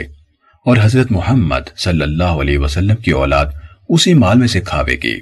اور میں تو قسم خدا کی رسول اللہ صلی اللہ علیہ وسلم کے صدقے کو کچھ بھی نہیں بدلوں گا۔ اس حال سے جیسے رسول اللہ صلی اللہ علیہ وسلم کے زمانہ مبارک میں تھا، اور میں اس میں وہی کام کروں گا جو جناب رسول اللہ صلی اللہ علیہ وسلم کرتے تھے۔ غرض یہ کہ حضرت ابو بکر رضی اللہ تعالیٰ عنہ نے انکار کیا، حضرت فاطمہ رضی اللہ تعالیٰ عنہ کو کچھ دینے اور حضرت فاطمہ رضی اللہ تعالیٰ عنہ کو غصہ آیا۔ انہوں نے حضرت ابو بکر رضی اللہ تعالیٰ عنہ سے ملاقات چھوڑ دی۔ اور بات نہ کی، یہاں تک کہ وفات ہوئی ان کی۔ امام نبوی نے کہا کہ یہ ترک ملاقات وہ ترک نہیں جو شرع میں حرام ہے، اور وہ یہ ہے کہ ملاقات کے وقت سلام نہ کرے یا سلام کا جواب نہ دے۔ اور وہ رسول اللہ صلی اللہ علیہ وسلم کے بعد صرف چھ ماہ تک زندہ رہیں۔ بعضوں نے کہا کہ آٹھ مہینے یا نو مہینے یا دو مہینے یا ستر دن۔ بہرحال، تین تاریخ رمضان المبارک سن گیارہ ہجری مقدس کو انہوں نے انتقال فرمایا۔ جب ان کا انتقال ہوا تو ان کے خاون حضرت علی بن ابی طالب رضی اللہ تعالیٰ عنہ نے ان کو رات کو دفن کیا اور حضرت ابو بکر رضی اللہ تعالیٰ عنہ کو خبر نہ کی۔ اس سے معلوم ہوا کہ رات کو دفن کرنا بھی جائز ہے اور دن کو افضل ہے اگر کوئی عذر نہ ہو۔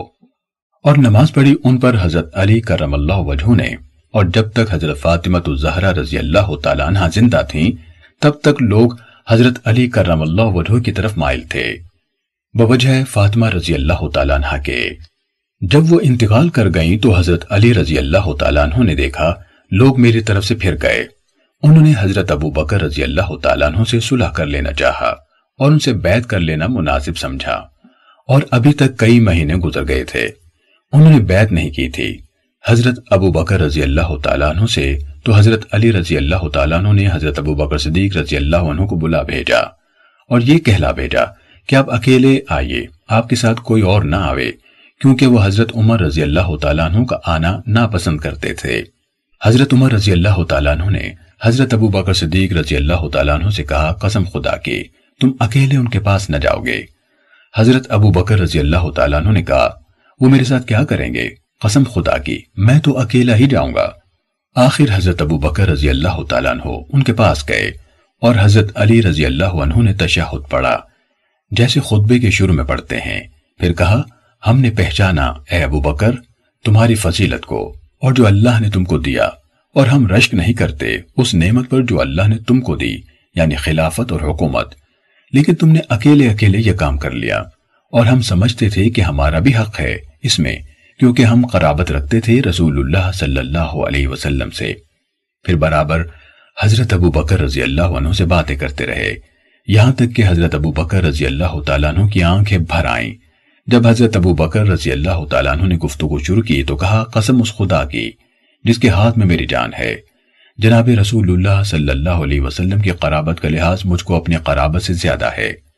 اور یہ جو مجھ میں اور تم میں ان باتوں کی بابت یعنی فدق اور نظیر اور خمس خیبر وغیرہ اختلاف ہوا تو میں نے حق کو نہیں چھوڑا۔ اور میں نے وہ کوئی کام نہیں چھوڑا جس کو میں نے دیکھا رسول اللہ صلی اللہ علیہ وسلم کو کرتے ہوئے، بلکہ اس کو میں نے کیا۔ حضرت علی رضی اللہ تعالیٰ عنہ نے حضرت ابو بکر رضی اللہ تعالیٰ عنہ سے کہا اچھا آج سے پہر کو ہم آپ سے بیعت کریں گے۔ جب حضرت ابو بکر رضی اللہ تعالیٰ عنہ زور کی نماز سے فارغ ہوئے تو ممبر پر چڑھے اور تشہد پڑھا اور حضرت علی رضی اللہ تعالیٰ عنہ کا قصہ بیان کیا اور ان کے دیر کرنے کا بیت سے اور جو عذر انہوں نے بیان کیا تھا، وہ بھی کہا۔ پھر دعا کی مغفرت کی اور حضرت علی رضی اللہ تعالیٰ عنہ نے تشہد پڑھا۔ اور حضرت ابو بکر رضی اللہ تعالیٰ عنہ کی فضیلت بیان کی اور یہ کہا کہ میرا دیر کرنا بیت میں اس وجہ سے نہ تھا کہ مجھ کو حضرت ابو بکر رضی اللہ تعالیٰ عنہ پر شک ہے یعنی یا ان کی بزرگی اور فضیلت کا مجھے انکار ہے۔ بلکہ ہم یہ سمجھتے تھے کہ اس خلافت میں ہمارا بھی حصہ ہے۔ اور حضرت ابو بکر رضی اللہ تعالیٰ عنہ نے اکیلے بغیر صلاح کے یہ کام کر لیا۔ اس وجہ سے ہمارے دل کو یہ رنج ہوا۔ یہ سن کر مسلمان خوش ہوئے۔ اور سب نے حضرت علی رضی اللہ تعالیٰ عنہ سے کہا، تم نے ٹھیک کام کیا۔ اس روز سے مسلمان حضرت علی رضی اللہ تعالیٰ عنہ کی طرف مائل ہو گئے، جب انہوں نے واجبی امر کو اختیار کیا۔ صحیح مسلم، حدیث نمبر چار ہزار پانچ سو اسی۔ ام المومنین حضرت عائشہ رضی اللہ تعالیٰ عنہ سے روایت ہے۔ حضرت فاطمہ الزہرہ رضی اللہ تعالیٰ عنہ اور حضرت عباس رضی اللہ تعالیٰ عنہ دونوں حضرت ابو بکر رضی اللہ تعالیٰ عنہ کے پاس آئے، اپنا حصہ مانگتے تھے رسول اللہ صلی اللہ علیہ وسلم کے مال میں سے۔ اور وہ اس وقت طلب کرتے تھے فدق کی زمین اور خیبر کا حصہ۔ ابو بکر صدیق رضی اللہ تعالیٰ عنہ نے کہا، میں نے سنا ہے، رسول اللہ صلی اللہ علیہ وسلم سے پھر بیان کیا حدیث کو اسی طرح جیسے اوپر گزری۔ اس میں یہ ہے کہ پھر حضرت علی رضی اللہ تعالیٰ عنہ کھڑے ہوئے۔ اور حضرت ابو بکر رضی اللہ تعالیٰ عنہ کی بڑائی کی فضیلت اور سبقت اسلام کا ذکر کیا۔ پھر ابو بکر رضی اللہ تعالیٰ عنہ کے پاس گئے اور ان سے بیعت کی۔ اس وقت لوگ حضرت علی رضی اللہ تعالیٰ عنہ کی طرف متوجہ ہوئے اور کہنے لگے، آپ نے ٹھیک کیا اور اچھا کیا۔ اور اس وقت سے لوگ ان کے طرفدار ہو گئے، جب سے انہوں نے واجبی بات کو مان لیا۔ صحیح مسلم، حدیث نمبر چار ہزار پانچ سو اکاسی۔ ام المومنین حضرت عائشہ رضی اللہ تعالیٰ عنہ سے روایت ہے۔ حضرت فاطمہ رضی اللہ تعالیٰ عنہ رسول اللہ صلی اللہ علیہ وسلم کی صاحبزادی نے رسول اللہ صلی اللہ علیہ وسلم کی وفات کے بعد ابو بکر رضی اللہ تعالیٰ عنہ سے اپنا حصہ مانگا۔ رسول اللہ صلی اللہ علیہ وسلم کے ترکے سے، جو اللہ تعالیٰ نے آپ کو دیا تھا۔ حضرت ابو بکر رضی اللہ تعالیٰ عنہ نے کہا، رسول اللہ صلی اللہ علیہ وسلم نے تو یہ فرمایا ہے، ہمارا کوئی وارث نہیں ہوتا۔ اور جو ہم چھوڑ جاویں وہ صدقہ ہے۔ اور حضرت فاطمہ رضی اللہ تعالیٰ عنہ رسول اللہ صلی اللہ علیہ وسلم کی وفات کے بعد صرف چھ مہینے تک زندہ رہی اور وہ اپنا حصہ مانگتی تھی خیبر اور فدق اور مدینے کے صدقے میں سے۔ حضرت ابو بکر صدیق رضی اللہ تعالیٰ عنہ نے نہ دیا۔ اور یہ کہا کہ میں کوئی کام جس کو رسول اللہ صلی اللہ علیہ وسلم کرتے تھے چھوڑنے والا نہیں۔ میں ڈرتا ہوں کہیں گمراہ نہ ہو جاؤں۔ پھر مدینے کا صدقہ۔ حضرت عمر رضی اللہ تعالیٰ عنہ نے اپنے زمانے میں حضرت علی رضی اللہ عنہ اور عباس رضی اللہ عنہ کو دے دیا۔ لیکن حضرت علی رضی اللہ تعالیٰ عنہ نے عباس رضی اللہ تعالیٰ عنہ پر غلبہ کیا یعنی اپنے قبضے میں رکھا۔ اور خیبر اور فدق کو حضرت عمر رضی اللہ تعالیٰ عنہ نے اپنے قبضے میں رکھا۔ اور یہ کہا کہ یہ دونوں صدقہ تھے رسول اللہ صلی اللہ علیہ وسلم کے، جو صرف ہوتے آپ کے حقوق اور کاموں میں، جو پیش آتے آپ کو اور یہ دونوں اس کے اختیار میں رہیں گے جو حاکم ہو مسلمانوں کا۔ پھر آج تک ایسا ہی رہا یعنی خیبر اور فدق ہمیشہ خلیفہ وقت کے قبضے میں رہے۔ حضرت علی رضی اللہ تعالیٰ عنہ نے بھی اپنی خلافت میں ان کو تقسیم نہیں کیا۔ صحیح مسلم، حدیث نمبر چار ہزار پانچ سو بیاسی۔ حضرت ابو حریر رضی اللہ تعالیٰ عنہ سے روایت ہے۔ رسول اللہ صلی اللہ علیہ وسلم نے فرمایا میرے وارث ایک دینار بھی بانٹ نہیں سکتے۔ جو چھوڑ جاؤں اپنی عورتوں کے خرچ کے بعد اور منتظم کی اجرت کے بعد بچے تو وہ صدقہ ہے۔ صحیح مسلم، حدیث نمبر چار ہزار پانچ سو تراسی۔ ترجمہ وہی ہے جو اوپر گزرا یعنی چار ہزار پانچ سو تراسی میں۔ صحیح مسلم، حدیث نمبر چار ہزار پانچ سو چوراسی۔ ابو حریرہ رضی اللہ تعالیٰ عنہ سے روایت ہے۔ کہ رسول اللہ صلی اللہ علیہ وسلم نے فرمایا، ہمارا کوئی وارث نہیں جو ہم چھوڑ جائیں، وہ صدقہ ہے۔ صحیح مسلم، حدیث نمبر چار ہزار پانچ سو پچاسی۔ سلیم بن اخذر نے ہمیں عبید اللہ بن عمر سے خبر دی، کہا، ہمیں نافع نے حضرت عبداللہ بن عمر رضی اللہ تعالیٰ عنہما سے حدیث بیان کی کہ رسول اللہ صلی اللہ علیہ وسلم نے غنیمت میں سے گھوڑے کے لیے دو حصے اور آدمی یعنی سوار کے لیے ایک حصہ نکالا۔ صحیح مسلم، حدیث نمبر چار ہزار پانچ سو چھیاسی۔ عبداللہ بن نمیر نے عبید اللہ سے اسی سنت کے ساتھ اسی کے مانند حدیث بیان کی اور انہوں نے یہ نہیں کہا، غنیمت میں۔ صحیح مسلم، حدیث نمبر چار ہزار پانچ سو ستاسی۔ ابو زمیل، سماک حنفی نے کہا، مجھے عبداللہ بن عباس رضی اللہ تعالیٰ عنہ نے حدیث بیان کی۔ انہوں نے کہا، جب بدر کا دن تھا۔ رسول اللہ صلی اللہ علیہ وسلم نے مشرقین کی طرف دیکھا۔ وہ ایک ہزار تھے اور آپ کے ساتھ تین سو انیس آدمی تھے۔ تو نبی صلی اللہ علیہ وسلم قبلہ رخوے پھر اپنے ہاتھ پھیلائے اور بلند آواز سے اپنے رب کو پکارنے لگے۔ اے اللہ، تو نے مجھ سے جو وعدہ کیا ہے، اسے میرے لیے پورا فرما۔ اے اللہ، جو تو نے مجھ سے وعدہ کیا، مجھے عطا فرما۔ اے اللہ، اگر اہل اسلام کی یہ جماعت ہلاک ہو گئی، تو زمین میں تیری بندگی نہیں ہوگی۔ آپ قبلہ روح ہو کر اپنے ہاتھوں کو پھیلائے مسلسل اپنے رب کو پکارتے رہے۔ حتیٰ کہ آپ کی چادر آپ کے کاندھوں سے گر گئی۔ اس پر حضرت ابو بکر رضی اللہ تعالیٰ عنہ آپ کے پاس آئے، چادر اٹھائی اور اسے آپ کے کندھوں پر ڈالا۔ پھر پیچھے سے آپ کے ساتھ چمٹ گئے اور کہنے لگے، اللہ کے نبی، اپنے رب سے آپ کا مانگنا اور پکارنا کافی ہو گیا۔ وہ جلد ہی آپ سے کیا ہوا اپنا وعدہ پورا فرمائے گا۔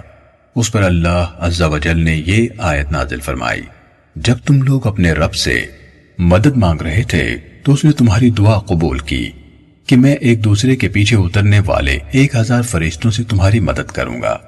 پھر اللہ نے فرشتوں کے ذریعے سے آپ کی مدد فرمائی۔ ابو زمیل نے کہا، مجھے حضرت ابن عباس رضی اللہ تعالیٰ عنہ نے حدیث بیان کی۔ انہوں نے کہا، اس دوران میں اس دن مسلمانوں میں سے ایک شخص اپنے سامنے بھاگتے ہوئے مشرکوں میں سے ایک آدمی کے پیچھے دوڑ رہا تھا۔ کہ اچانک اس نے اپنے اوپر سے کوڑا مارنے اور اس کے اوپر سے گھڑ سوار کی آواز سنی، جو کہہ رہا تھا حیزوم آگے بڑھ۔ اس نے اپنے سامنے مشرق کی طرف دیکھا تو وہ چت پڑا ہوا تھا۔ اس نے اس پر نظر ڈالی تو دیکھا کہ اس کی ناک پر نشان پڑا ہوا تھا۔ کوڑے کی ضرب کی طرح کا اس کا چہرہ پھٹا ہوا تھا اور وہ پورے کا پورا سبز ہو چکا تھا۔ وہ انصاری آیا اور رسول اللہ صلی اللہ علیہ وسلم کو یہ بات بتائی تو آپ نے فرمایا، تم نے سچ کہا۔ یہ تیسرے آسمان سے آئی ہوئی مدد تھی۔ انہوں یعنی صحابہ کرام نے اس دن ستر آدمی قتل کیے اور ستر قیدی بنائے۔ ابو زمیل نے کہا، حضرت ابن عباس رضی اللہ تعالیٰ عنہ نے فرمایا، جب انہوں نے قیدیوں کو گرفتار کر لیا تو رسول اللہ صلی اللہ علیہ وسلم نے حضرت ابو بکر اور حضرت عمر رضی اللہ تعالیٰ عنہ سے پوچھا، ان قیدیوں کے بارے میں تمہاری کیا رائے ہے؟ تو حضرت ابو بکر رضی اللہ تعالیٰ عنہ نے کہا، اے اللہ کے نبی، یہ ہمارے چچا زاد اور خاندان کے بیٹے ہیں۔ میری رائے ہے کہ آپ ان سے فدیہ لے لیں۔ یہ کافروں کے خلاف ہماری قوت کا باعث ہوگا۔ ہو سکتا ہے کہ اللہ ان کو اسلام کی راہ پر چلا دے۔ اس کے بعد رسول اللہ صلی اللہ علیہ وسلم نے کہا، ابن خطاب، تمہاری کیا رائے ہے؟ کہا، میں نے عرض کی، نہیں، اللہ کے رسول، اللہ کی قسم۔ میری رائے وہ نہیں جو ابو بکر رضی اللہ عنہ کی ہے۔ بلکہ میری رائے یہ ہے کہ آپ ہمیں اختیار دیں اور ہم ان کی گردنیں اڑا دیں۔ آپ عقیل پر علی رضی اللہ تعالیٰ عنہ کو اختیار دیں، وہ اس کی گردن اڑا دیں۔ اور مجھے فلاں یعنی عمر کے ہم نصب پر اختیار دیں، تو میں اس کی گردن اڑا دوں۔ یہ لوگ کفر کے پیشوا اور بڑے سردار ہیں۔ رسول اللہ صلی اللہ علیہ وسلم نے اس بات کو پسند کیا جو ابو بکر رضی اللہ تعالی عنہ نے کہی تھی اور جو میں نے کہا تھا اسے ناپسند فرمایا۔ جب اگلا دن ہوا اور میں حاضر ہوا تو دیکھا کہ رسول اللہ صلی اللہ علیہ وسلم اور ابو بکر رضی اللہ عنہ دونوں بیٹھے ہوئے ہیں اور دونوں رو رہے ہیں۔ میں نے عرض کی، اللہ کے رسول، مجھے بتائیے، آپ اور آپ کا ساتھی کس چیز پر رو رہے ہیں؟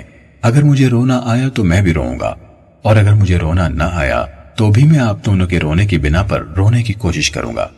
تو رسول اللہ صلی اللہ علیہ وسلم نے فرمایا، میں اس بات پر رو رہا ہوں جو تمہارے ساتھیوں نے ان سے فدیہ لینے کے بارے میں میرے سامنے پیش کی تھی۔ ان کا عذاب مجھے اس درخت سے بھی قریب تر دکھایا گیا۔ وہ درخت جو اللہ کے نبی صلی اللہ علیہ وسلم کے قریب تھا۔ اور اللہ عز و جل نے یہ آیات نازل فرمائی ہیں۔ کسی نبی کے لیے روا نہ تھا کہ اس کے پاس قیدی ہوں۔ یہاں تک کہ وہ زمین میں اچھی طرح خون بہائے۔ اس فرمان تک، تو تم اس میں سے کھاؤ جو حلال اور پاکیزہ غنیمتیں تم نے حاصل کی ہیں۔ تو اس طرح اللہ نے ان کے لیے غنیمت کو حلال کر دیا۔ صحیح مسلم، حدیث نمبر چار ہزار پانچ سو اٹھاسی۔ لئیس نے ہمیں سعید بن ابی سعید سے حدیث بیان کی کہ انہوں نے حضرت ابو حریرہ رضی اللہ تعالیٰ عنہ سے سنا، وہ کہہ رہے تھے، رسول اللہ صلی اللہ علیہ وسلم نے نجد کی جانب گھڑ سواروں کا ایک دستہ بھیجا۔ تو وہ بنو حنفیہ کے ایک آدمی کو پکڑ لائے، جسے سمامہ بن اصال کہا جاتا تھا۔ وہ اہل یمامہ کا سردار تھا۔ انہوں نے اسے مسجد کے ستونوں میں سے ایک ستون کے ساتھ باندھ دیا۔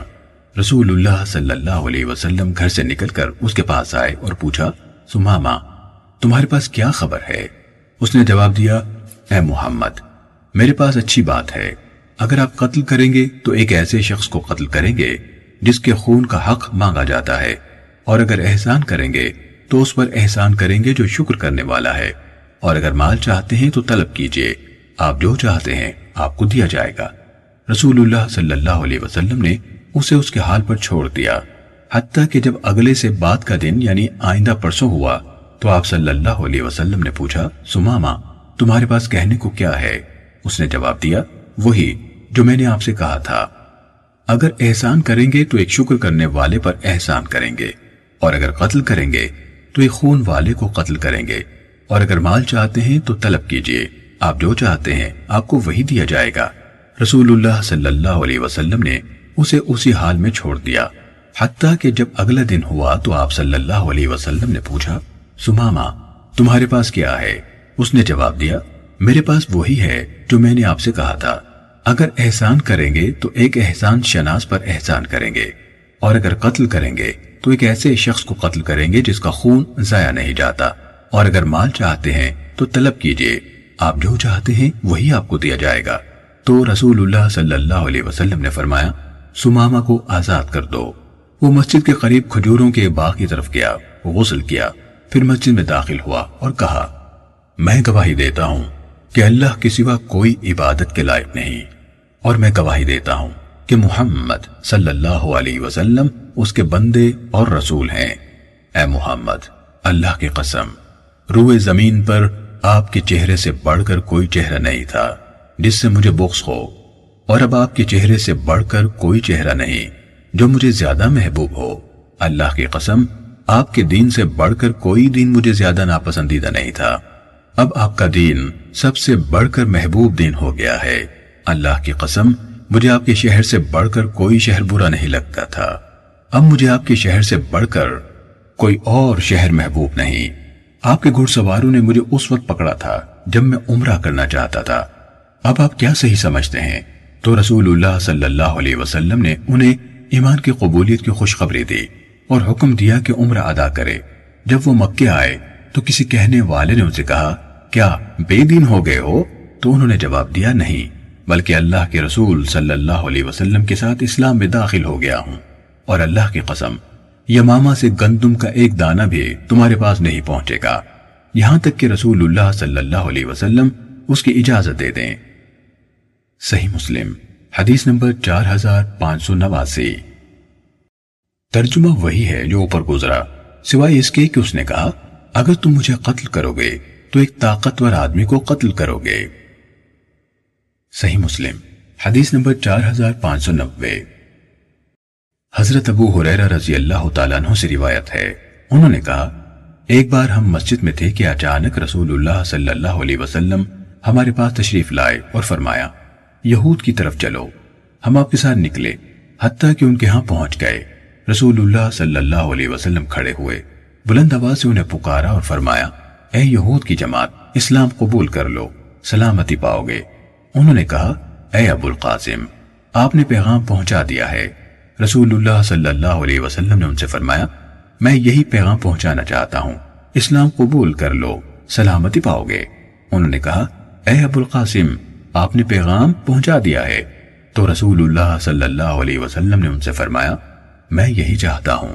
آپ نے ان سے تیسری مرتبہ کہا اور فرمایا، جان لو، یہ زمین اللہ اور اس کے رسول صلی اللہ علیہ وسلم کی ہے۔ اور میں چاہتا ہوں کہ تمہیں اس زمین سے جلا وطن کر دوں۔ تم میں سے جسے اپنے مال کے عوض کچھ ملے تو اسے فروخت کر دے، ورنہ جان لو کہ یہ زمین اللہ کی اور اس کے رسول صلی اللہ علیہ وسلم کی ہے۔ صحیح مسلم، حدیث نمبر چار ہزار پانچ سو اکانوے۔ ابن جوریج نے موسا بن عقبہ سے، انہوں نے نافع سے اور انہوں نے حضرت ابن عمر رضی اللہ تعالیٰ عنہ سے روایت کی کہ بنو نظیر اور قریضہ کے یہود نے رسول اللہ صلی اللہ علیہ وسلم سے جنگ کی۔ تو رسول اللہ صلی اللہ علیہ وسلم نے بنو نظیر کو جلا وطن کر دیا اور قریضہ کو ٹھہرنے دیا اور ان پر احسان کیا۔ یہاں تک کہ اس کے ایک ڈیڑھ سال بعد قریضہ نے غزوہ احزاب میں دشمن کا ساتھ دیا اور جنگ کی تو آپ نے ان کے چنے ہوئے سالس حضرت سعد بن معاذ رضی اللہ تعالیٰ عنہ کے فیصلے پر ان کے جنگجو مردوں کو قتل کر دیا اور ان کی عورتیں، بچے اور اموال مسلمانوں میں تقسیم کر دیے۔ البتہ ان میں سے کچھ لوگ رسول اللہ صلی اللہ علیہ وسلم کے ساتھ وابستہ ہو گئے۔ تو آپ نے انہیں امان عطا کی اور وہ مسلمان ہو گئے۔ اور رسول اللہ صلی اللہ علیہ وسلم نے خود اپنے فیصلے کی روزے مدینے کے تمام یہود کو جلا وطن کیا۔ بنی قینقوا کو یہ حضرت عبداللہ بن سلام رضی اللہ عنہ کی قوم تھی۔ بنو حارثہ کے یہود کو اور ہر یہودی کو جو مدینے میں تھا۔ صحیح مسلم۔ حدیث نمبر چار ہزار پانچ سو بانوے۔ حفظ بن میسرہ نے موسیٰ سے یہ حدیث اسی سند کے ساتھ بیان کی اور ابن چوریج کی حدیث زیادہ لمبی اور زیادہ مکمل ہے۔ صحیح مسلم، حدیث نمبر چار ہزار پانچ سو ترانوے۔ ابن جوریج نے ہمیں خبر دی، کہا، مجھے ابو زبیر نے خبر دی۔ انہوں نے حضرت جابر بن عبداللہ رضی اللہ تعالیٰ عنہ سے سنا۔ وہ کہہ رہے تھے، مجھے حضرت عمر ابن الخطاب رضی اللہ تعالیٰ عنہ نے خبر دی۔ کہ انہوں نے رسول اللہ صلی اللہ علیہ وسلم کو یہ فرماتے ہوئے سنا، میں یہود و نصارہ کو ہر صورت جزیرہ عرب سے نکال دوں گا۔ یہاں تک کہ میں مسلمانوں کے سوا کسی اور کو نہیں رہنے دوں گا۔ صحیح مسلم، حدیث نمبر چار ہزار پانچ سو چورانوے۔ سفیان سوری اور معقل بن عبید اللہ دونوں نے ابو زبیر سے اسی سنت کے ساتھ اسی کے مانند حدیث بیان کی۔ صحیح مسلم حدیث نمبر چار ہزار پانچ سو پچانوے۔ ابو بکر بن ابی شیبہ، محمد بن مسنہ اور ابن بشار نے ان سب کے الفاظ قریب قریب ہیں۔ ہمیں حدیث بیان کی۔ ابو بکر نے کہا، ہمیں غندر نے شعبہ سے حدیث بیان کی اور دوسرے دونوں نے کہا، ہمیں محمد بن جعفر غندر نے حدیث بیان کی۔ کہا، ہمیں شعبہ نے حدیث بیان کی۔ انہوں نے سعید بن ابراہیم سے روایت کی۔ انہوں نے کہا میں نے ابو امامہ بن سہل بن حنیف رضی اللہ تعالیٰ عنہ سے سنا۔ انہوں نے کہا، میں نے حضرت ابو سعید رضی اللہ تعالیٰ عنہ سے سنا۔ انہوں نے کہا قریضہ کے یہود حضرت سعید بن معاذ رضی اللہ تعالیٰ عنہ کے فیصلے کو قبول کرنے کی شرط پر قلعہ سے اتر آئے۔ تو رسول اللہ صلی اللہ علیہ وسلم نے حضرت سعید رضی اللہ تعالیٰ عنہ کی طرف پیغام بھیجا۔ وہ گدھے پر سوار ہو کر آپ صلی اللہ علیہ وسلم کے پاس آئے۔ جب وہ مسجد کے قریب پہنچے تو رسول اللہ صلی اللہ علیہ وسلم نے انصار سے فرمایا، اپنے سردار، یا فرمایا، اپنے بہترین آدمی کے استقبال کے لیے اٹھو۔ پھر فرمایا، یہ لوگ تمہارے فیصلے کی شرط پر قلعے سے اترے ہیں۔ انہوں نے کہا، ان کے جنگجو افراد قتل کر دیے جائیں اور ان کی عورتوں اور ان کے بچوں کو قیدی بنا لیا جائے۔ کہا تو نبی صلی اللہ علیہ وسلم نے فرمایا، تم نے اللہ کے فیصلے کے مطابق فیصلہ کیا ہے۔ اور بسا اوقات آپ صلی اللہ علیہ وسلم نے فرمایا، تم نے اصل بادشاہ کے فیصلے کے مطابق فیصلہ کیا ہے۔ ابن مسنہ نے یہ بیان نہیں کیا، اور بسا اوقات آپ صلی اللہ علیہ وسلم نے فرمایا، تم نے بادشاہ کے فیصلے کے مطابق فیصلہ کیا ہے۔ صحیح مسلم، حدیث نمبر چار ہزار پانچ سو چھیانوے۔ عبد الرحمن بن مہدی نے شعبہ سے اسی سنت کے ساتھ حدیث بیان کی، اور انہوں نے اپنی حدیث میں کہا تو رسول اللہ صلی اللہ علیہ وسلم نے فرمایا، تم نے ان کے بارے میں اللہ کے حکم کے مطابق فیصلہ کیا ہے۔ اور ایک بار فرمایا، تم نے حقیقی بادشاہ یعنی اللہ کے فیصلے کے مطابق فیصلہ کیا ہے۔ صحیح مسلم، حدیث نمبر چار ہزار پانچ سو ستانوے۔ حضرت عائشہ رضی اللہ تعالیٰ عنہ سے روایت ہے۔ انہوں نے کہا، خندق کے دن حضرت سعد رضی اللہ تعالیٰ عنہ زخمی ہو گئے۔ انہیں قریش کے ایک آدمی نے جسے ابن عارقہ کہا جاتا تھا، تیر مارا۔ اس نے انہیں بازو کی بڑی رگ میں تیر مارا۔ رسول اللہ صلی اللہ علیہ وسلم نے ان کے لیے مسجد میں خیمہ لگوایا۔ آپ قریب سے ان کی تیمارداری کرنا چاہتے تھے۔ جب رسول اللہ صلی اللہ علیہ وسلم خندق سے واپس ہوئے، اسلحہ اتارا اور غسل کیا، تو ایک انسان کی شکل میں جبرائیل علیہ السلام آئے۔ وہ اپنے سر سے گرد و غبار جھاڑ رہے تھے۔ انہوں نے کہا، آپ نے اسلحہ اتار دیا ہے۔ اللہ کی قسم ہم نے نہیں اتارا۔ ان کی طرف نکلیے۔ رسول اللہ صلی اللہ علیہ وسلم نے پوچھا، کہاں؟ انہوں نے بنو قریضہ کی طرف اشارہ کیا۔ رسول اللہ صلی اللہ علیہ وسلم نے ان سے جنگ کی۔ وہ رسول اللہ صلی اللہ علیہ وسلم کے فیصلے پر اتر آئے۔ تو رسول اللہ صلی اللہ علیہ وسلم نے ان کے بارے میں فیصلہ حضرت سعد رضی اللہ تعالیٰ عنہ کے سپرد کیا۔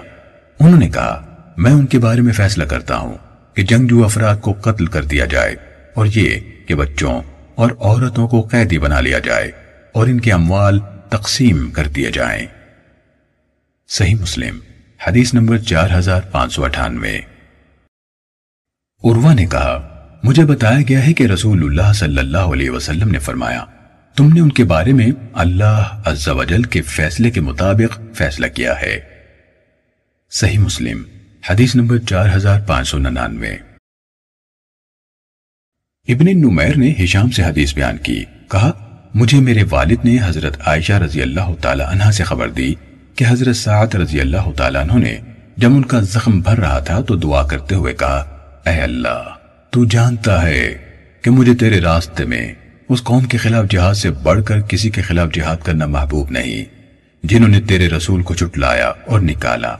اگر قریش کی جنگ کا کوئی حصہ باقی ہے تو مجھے زندہ رکھ۔ تاکہ میں تیرے راستے میں ان سے جہاد کروں۔ اے اللہ، میرا خیال ہے کہ تو نے ہمارے اور ان کے درمیان لڑائی ختم کر دی ہے۔ اگر تو نے ہمارے اور ان کے درمیان لڑائی واقعی ختم کر دی ہے، تو اس زخم کو پھاڑ دے اور مجھے اسی میں موت عطا فرما۔ چنانچہ ان کی ہنسلی سے خون بہنے لگا۔ لوگوں کو اور مسجد میں ان کے ساتھ بنو غیفار کا خیمہ تھا۔ اس خون نے ہی خوف زدہ کیا جو ان کی طرف بہ رہا تھا۔ انہوں نے پوچھا، اے خیمے والو یہ کیا ہے جو تمہاری جانب سے ہماری طرف آ رہا ہے؟ تو وہ سات رضی اللہ تعالیٰ عنہ کا زخم تھا، جس سے مسلسل خون بہ رہا ہے۔ چنانچہ وہ اسی کیفیت میں فوت ہو گئے۔ صحیح مسلم، حدیث نمبر چار ہزار چھ سو۔ ابدا نے ہشام سے اسی سنت کے ساتھ اسی طرح حدیث بیان کی۔ البتہ انہوں نے کہا، اسی رات سے خون بہنے لگا اور مسلسل بہتا رہا۔ حتیٰ کہ وہ وفات پا گئے۔ اور انہوں نے حدیث میں یہ اضافہ کیا، کہا، یہی وقت ہے جب ایک کافر شاعر کہتا ہے، اے ساتھ بنو مواز کے گھرانے ساتھ وہ کیا تھا جو بنو قریضہ نے کیا؟ اور وہ کیا تھا جو بنو نذیر نے کیا؟ تمہاری زندگی کی قسم، بنو معاذ کا ساتھ جس صبح ان لوگوں نے سزا برداشت کی، خوب صبر کرنے والا تھا۔ تم یعنی اوس کے لوگوں نے اپنی ہڈیاں اس طرح چھوڑی کہ ان میں کچھ باقی نہ بچا تھا، جبکہ قوم یعنی بنو خزرج کی ہانڈیاں گرم تھیں، ابل رہی تھیں۔ یعنی انہوں نے اپنے حلیف بنو نذیر کا ساتھ دیا تھا۔ ایک کریم انسان، ابو حباب یعنی رئیس المنافقین عبداللہ بن ابئی بن سلول نے کہا تھا، بنو قینقا مقیم رہو، مت جاؤ۔ وہ لوگ اپنے شہر میں بہت وزن رکھتے تھے یعنی باوقات تھے۔ جس طرح جبل میتان کی چٹانیں بہت وزن رکھتی ہیں۔ صحیح مسلم، حدیث نمبر چار ہزار چھ سو ایک۔ حضرت عبداللہ بن عمر رضی اللہ تعالیٰ نما سے روایت ہے۔ انہوں نے کہا، رسول اللہ صلی اللہ علیہ وسلم نے جس روز آپ جنگ احزاب سے لوٹے ہمیں منادی کرائی کہ کوئی شخص بنو قریضہ کے سوا کہیں اور نماز زہر ادا نہ کرے۔ کچھ لوگوں کو وقت نکل جانے کا خوف محسوس ہوا۔ تو انہوں نے بنو قریضہ پہنچنے سے پہلے ہی نماز پڑھ لی، جبکہ دوسروں نے کہا، چاہے وقت ختم ہو جائے، ہم وہی نماز پڑھیں گے۔ جہاں رسول اللہ صلی اللہ علیہ وسلم نے ہمیں نماز پڑھنے کا حکم دیا ہے، کہا، تو آپ نے فریقین میں سے کسی کو بھی ملامت نہ کی۔ صحیح مسلم، حدیث نمبر چار ہزار چھ سو دو۔ ابن شہاب نے حضرت انس بن مالک رضی اللہ تعالیٰ عنہ سے روایت کی۔ انہوں نے کہا جب مہاجرین مکے سے مدینہ آئے تو اس حالت میں آئے کہ ان کے پاس کچھ بھی نہ تھا، جبکہ انصار زمین اور جائیدادوں والے تھے۔ تو انصار نے ان کے ساتھ اس طرح حصہ داری کی کہ وہ انہیں ہر سال اپنے اموال کی پیداوار کا آدھا حصہ دیں گے۔ اور یہ یعنی مہاجرین انہیں محنت و مشقت سے بے نیاز کر دیں گے۔ حضرت انس رضی اللہ تعالیٰ عنہ کی والدہ جو ام سلیم کہلاتی تھیں اور عبداللہ بن ابی طلحہ رضی اللہ تعالیٰ عنہما جو حضرت انس رضی اللہ تعالیٰ عنہ کے ماتری بھائی تھے کی بھی والدہ تھیں۔ حضرت انس رضی اللہ تعالیٰ عنہ کی انہی والدہ نے رسول اللہ صلی اللہ علیہ وسلم کو کھجور کے اپنے کچھ درخت دیے تھے۔ رسول اللہ صلی اللہ علیہ وسلم نے وہ اپنی آزاد کردہ کنیز اسامہ بن زید رضی اللہ تعالیٰ عنہما کی والدہ ام ایمن رضی اللہ تعالیٰ عنہ کو عنایت کر دیے تھے۔ ابن شہاب نے کہا، مجھے حضرت انس بن مالک رضی اللہ تعالیٰ عنہ نے بتایا کہ جب رسول اللہ صلی اللہ علیہ وسلم اہل خیبر کے خلاف جنگ سے فارغ ہوئے اور مدینہ واپس آئے، تو مہاجرین نے انصار کو ان کے وہ عطیے واپس کر دیے، جو انہوں نے انہیں اپنے پھلوں یعنی کھیتوں، باغوں میں سے دیے تھے۔ کہا، تو رسول اللہ صلی اللہ علیہ وسلم نے میری والدہ کو ان کے کھجور کے درخت واپس کر دیے اور ام ایمن رضی اللہ تعالیٰ عنہ کو رسول اللہ صلی اللہ علیہ وسلم نے ان کی جگہ اپنے باغ میں سے ایک حصہ عطا فرما دیا۔ ابن شہاب نے کہا، اسامہ بن زید رضی اللہ تعالیٰ عنہ کی والدہ ام ایمن رضی اللہ تعالیٰ عنہ کے حالات یہ ہیں کہ وہ رسول اللہ صلی اللہ علیہ وسلم کے والد گرامی عبداللہ بن مطلب کی کنیز تھیں اور وہ حبشہ سے تھیں۔ اپنے والد کی وفات کے بعد جب حضرت آمنہ رضی اللہ تعالیٰ عنہ کہ ہاں رسول اللہ صلی اللہ علیہ وسلم کی ولادت باسعادت ہوئی، تو ام ایمن رضی اللہ تعالیٰ عنہ آپ کو گود میں اٹھاتی اور آپ کی پرورش میں شریک رہیں۔ یہاں تک کہ رسول اللہ صلی اللہ علیہ وسلم بڑے ہو گئے تو آپ نے انہیں آزاد کر دیا۔ پھر زید بن حارثہ رضی اللہ تعالیٰ عنہ سے ان کا نکاح کروا دیا۔ وہ رسول اللہ صلی اللہ علیہ وسلم کی وفات سے پانچ ماہ بعد فوت ہو گئیں۔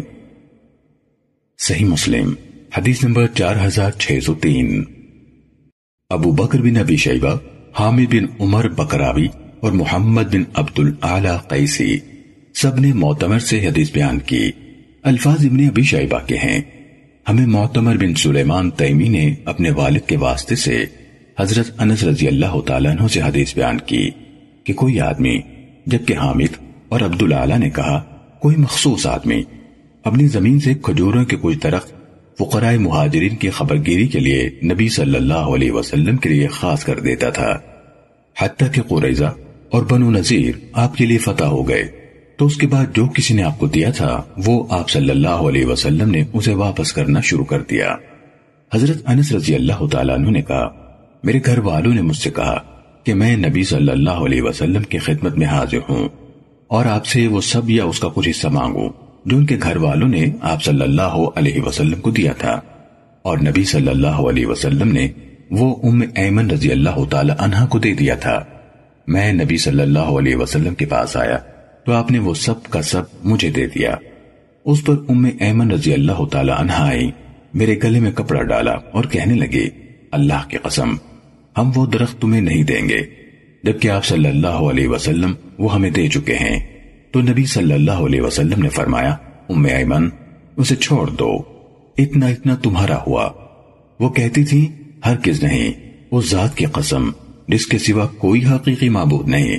اور آپ اسی طرح فرماتے رہے، حتیٰ کہ آپ نے اسے دس گنا یا تقریباً دس گنا عطا فرما دیا۔ صحیح مسلم، حدیث نمبر چار ہزار چھ سو چار۔ ہمیں سلیمان بن مغیرہ نے حدیث بیان کی، کہا، ہمیں حمید بن ہلال نے عبداللہ بن مغفل رضی اللہ تعالیٰ عنہ سے حدیث بیان کی۔ انہوں نے کہا، خیبر کے دن مجھے چربی کا بھرا ہوا چمڑے کا ایک تھیلا ملا۔ کہا، میں نے اسے اپنے ساتھ چمٹا لیا اور کہا آج کے دن میں اس میں سے کسی کو کچھ نہیں دوں گا۔ کہا، میں نے مڑ کر دیکھا تو رسول اللہ صلی اللہ علیہ وسلم مسکرا رہے تھے۔ صحیح مسلم، حدیث نمبر چار ہزار چھ سو پانچ۔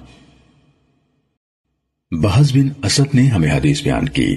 کہا، ہمیں شعبہ نے حدیث سنائی۔ کہا، مجھے حمید بن ہلال نے حدیث بیان کی۔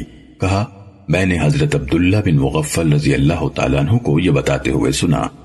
خیبر کے دن ہماری طرف چمڑے کا ایک تھیلا پھینکا گیا، جس میں کھانا اور چربی تھی۔ میں اسے پکڑنے کے لیے چھپٹا، کہا، میں نے مڑ کر دیکھا تو پیچھے رسول اللہ صلی اللہ علیہ وسلم موجود تھے۔ تو مجھے آپ سے بہت حیا آئی۔ ابو داود نے شعبہ سے اسی سنت کے ساتھ حدیث بیان کی۔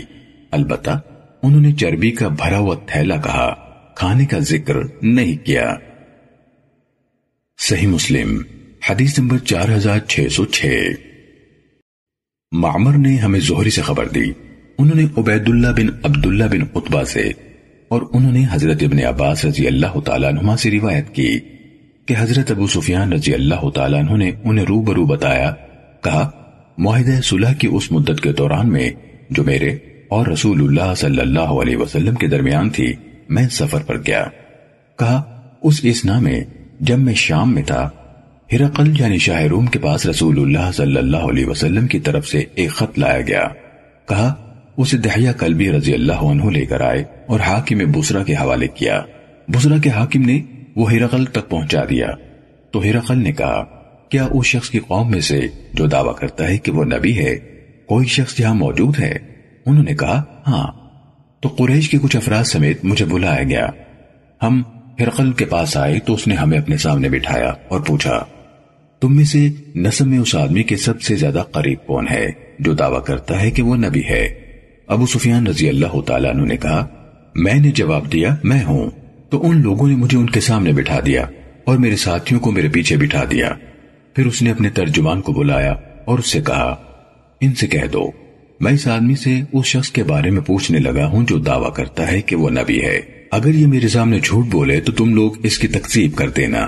کہا ابو سفیان رضی اللہ تعالیٰ عنہ نے کہا، اللہ کے قسم، اگر یہ ڈر نہ ہوتا کہ میری طرف جھوٹ کی نسبت کی جائے گی تو میں جھوٹ بولتا۔ پھر اس نے اپنے ترجمان سے کہا، اس سے پوچھو، تم میں اس کا حسب یعنی خاندان کیسا ہے؟ کہا، میں نے جواب دیا، وہ ہم میں حسب والا ہے۔ اس نے پوچھا، کیا اس کے آبا و اجداد میں سے کوئی بادشاہ بھی تھا؟ میں نے جواب دیا، نہیں۔ اس نے پوچھا، کیا اس نے نبوت کے حوالے سے جو کہا؟ اس کے کہنے سے پہلے تم اس پر جھوٹ بولنے کا الزام لگاتے تھے؟ میں نے جواب دیا نہیں۔ اس نے پوچھا، اس کے پیروکار کون لوگ ہیں؟ بڑے لوگ ہیں یا کمزور لوگ ہیں؟ میں نے جواب دیا، بلکہ کمزور لوگ ہیں۔ اس نے پوچھا، کیا وہ بڑھ رہے ہیں یا کم ہو رہے ہیں؟ کہا، میں نے جواب دیا، نہیں، بلکہ وہ بڑھ رہے ہیں۔ اس نے پوچھا، کیا ان میں سے کوئی اس کے دین میں داخل ہونے کے بعد اسے ناپسند کرتے ہوئے مرتد بھی ہو جاتا ہے؟ میں نے جواب دیا، نہیں۔ اس نے پوچھا، کیا تم نے اس سے جنگ بھی کی ہے؟ میں نے جواب دیا ہاں۔ اس نے پوچھا، تو تمہاری اس سے جنگ کیسی رہی؟ میں نے جواب دیا، ہمارے اور اس کے درمیان جنگ کنویں کے ڈول کی طرح ہے۔ وہ ہمیں نقصان پہنچاتا ہے اور ہم اسے نقصان پہنچاتے ہیں۔ اس نے پوچھا، کیا وہ بدہدی کرتا ہے؟ میں نے جواب دیا، نہیں۔ ہم اس کی جانب سے کی گئی صلح کے زمانے میں ہیں۔ ہمیں معلوم نہیں۔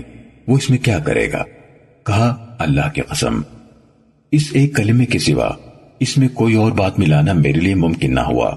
اس نے پوچھا کیا اس سے پہلے کسی نے وہ بات کہی ہے؟ میں نے جواب دیا نہیں۔ اس نے اپنے ترجمان سے کہا، ان سے کہو، میں نے تم سے اس کے حسب کے بارے میں پوچھا تو تم نے کہا کہ وہ تم میں اونچے حسب والا ہے۔ رسول اسی طرح ہوتے ہیں۔ اپنے قوم کے اعلی خاندانوں میں بھیجے جاتے ہیں۔ اور میں نے پوچھا، کیا اس کے آبا و اجداد میں کوئی بادشاہ تھا؟ تو تم نے دعویٰ کیا کہ نہیں۔ میں نے دل میں کہا، اگر اس کے آبا و اجداد میں کوئی بادشاہ ہوتا تو میں کہتا۔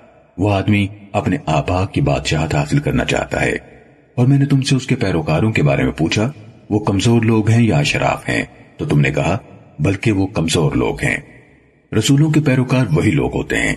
اور میں نے تم سے پوچھا کہ جو وہ کہتا ہے، اس سے پہلے تم اس پر جھوٹ کا الزام لگاتے تھے تو تم نے کہا نہیں۔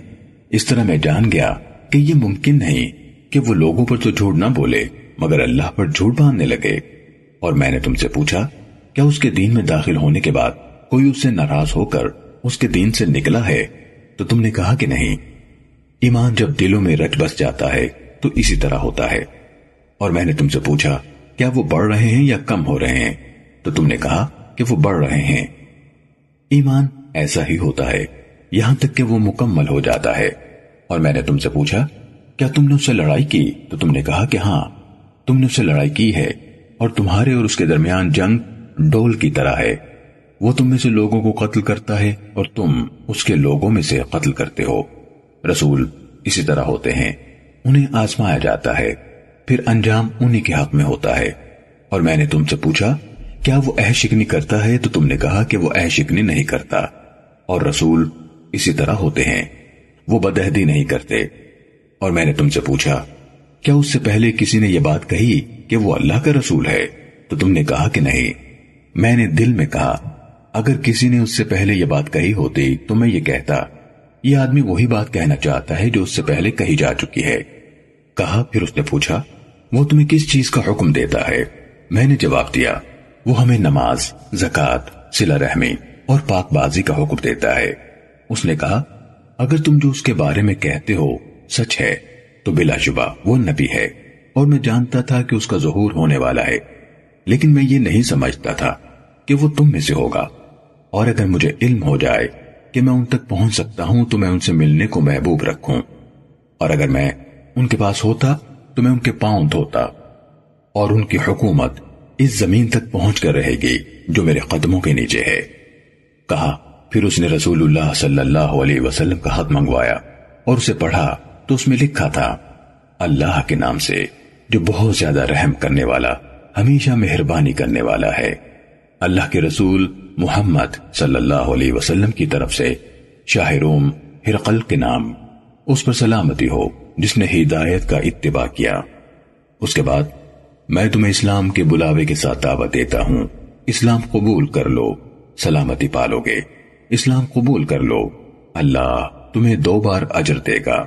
اور اگر تم نے منہ مو موڑ لیا، تو کسانوں یعنی عام لوگوں کا گناہ جو تمہارے پیچھے چلتے ہیں تم پر ہوگا۔ اور اے اہل کتاب، اس بات کی طرف آؤ جو ہمارے اور تمہارے درمیان ایک جیسی ہے کہ ہم اللہ کے سوا کسی کی عبادت نہ کریں، اس کے ساتھ کسی چیز کو شریک نہ کریں۔ ہم میں سے کوئی کسی کو اللہ کے سوا رب نہ بنائے۔ پھر اگر وہ منہ موڑ لیں تو کہہ دیں، تم گواہ رہو کہ ہم فرما بردار یعنی اسلام قبول کرنے والے ہیں۔ جب وہ خط پڑھنے سے فارغ ہوا تو اس کے پاس آوازیں بلند ہونے لگیں اور شور بڑھ گیا۔ اس نے ہمارے بارے میں حکم دیا۔ تو ہمیں باہر بھیج دیا گیا۔ کہا، جب ہم باہر نکلے تو میں نے اپنے ساتھیوں سے کہا، ابو کبشا کے بیٹے کا معاملہ تو بہت بڑا ہو گیا ہے۔ اس سے تو بنو اسفر یعنی اہل روم کا بادشاہ بھی خوف کھاتا ہے۔ کہا، اس کے بعد رسول اللہ صلی اللہ علیہ وسلم کے معاملے میں مجھے ہمیشہ یقین رہا کہ وہ غالب آئیں گے۔ یہاں تک کہ اللہ نے مجھ میں اوپر سے غالب کر کے اسلام داخل کر دیا۔ صحیح مسلم، حدیث نمبر چار ہزار چھ سو سات۔ صالح نے ابن شہاب سے اسی سنت کے ساتھ روایت کی اور حدیث میں یہ اضافہ کیا، جب اللہ نے قیصر کے سر پر سے فارس کے لشکر کو ہٹا دیا، تو وہ اس نعمت کا شکر ادا کرنے کے لیے جو اللہ نے اس پر کی تھی، پیدل چل کر ہم سے ای لیا گیا۔ اور انہوں نے حدیث میں یوں کہا، اللہ کے بندے اور اس کے رسول محمد صلی اللہ علیہ وسلم کی طرف سے۔ اور انہوں نے اریسیین کے بجائے یا کے ساتھ۔ یریسیین اور اسلام کی طرف بلانے والے کلمے کے ساتھ دعوت دیتا ہوں کہ الفاظ کہے۔ صحیح مسلم، حدیث نمبر چار ہزار چھ سو آٹھ۔ عبد العلی نے ہمیں سعید بن ابی عروبہ سے حدیث بیان کی۔ انہوں نے قطادہ سے اور انہوں نے حضرت انس رضی اللہ تعالیٰ عنہ سے روایت کی کہ اللہ کے نبی صلی اللہ علیہ وسلم نے کسرا، قیصر، نجاشی اور ہر متکبر بادشاہ کو اللہ تعالیٰ کی طرف بلاتے ہوئے خطوط لکھ بھیجے اور اس سے وہ نجاشی مراد نہیں جس کی نبی صلی اللہ علیہ وسلم نے نماز جنازہ پڑھائی یعنی اس کے بعد والے نجاشی کی طرف خط لکھا۔ صحیح مسلم، حدیث نمبر چار ہزار چھ سو نو۔ عبد الوہاب بن عطا نے سعید سے انہوں نے قطادہ سے روایت کی، کہا، ہمیں حضرت انس بن مالک رضی اللہ تعالیٰ عنہ نے نبی صلی اللہ علیہ وسلم سے اسی کی مانند حدیث بیان کی اور انہوں نے یہ نہیں کہا، اور یہ نجاشی وہ نہیں تھا جس کی نبی صلی اللہ علیہ وسلم نے نماز جنازہ پڑھائی تھی۔ صحیح مسلم، حدیث نمبر چار ہزار چھ سو دس۔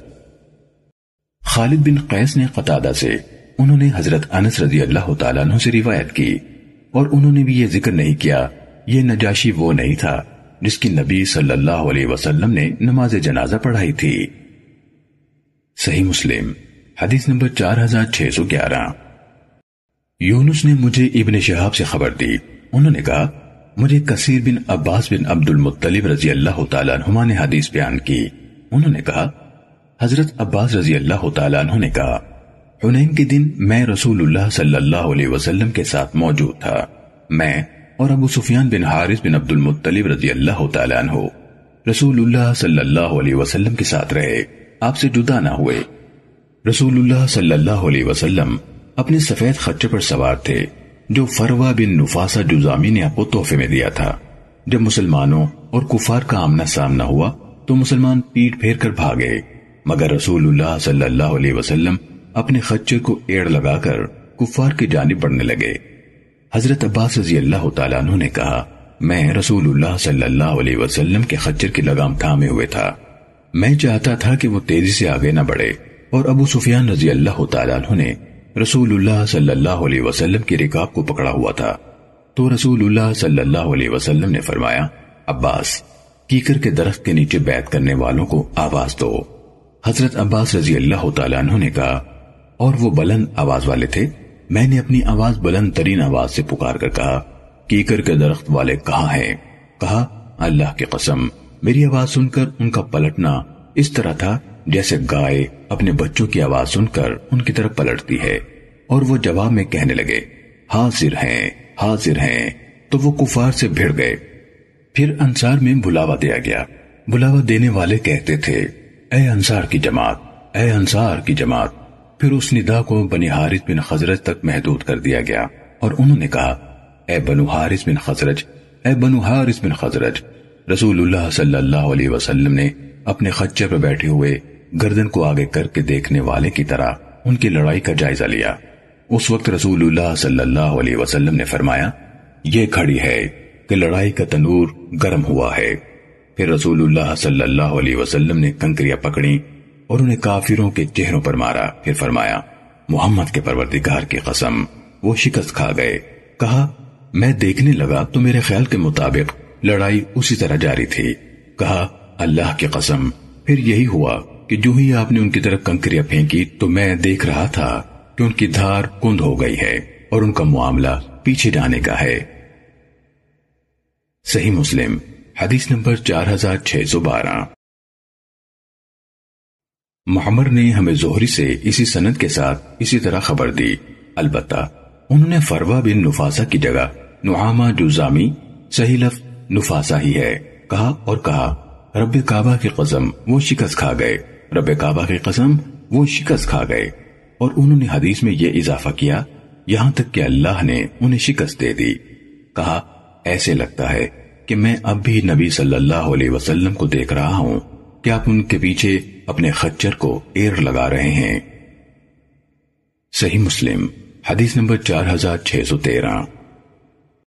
سفیان بن عیینہ نے ہمیں زہری سے حدیث بیان کی۔ انہوں نے کہا، مجھے کثیر بن عباس رضی اللہ تعالیٰ عنہ نے اپنے والد سے خبر دی۔ انہوں نے کہا، حنین کے دن میں نبی صلی اللہ علیہ وسلم کے ساتھ موجود تھا۔ اور آگے باقی ماندہ حدیث بیان کی۔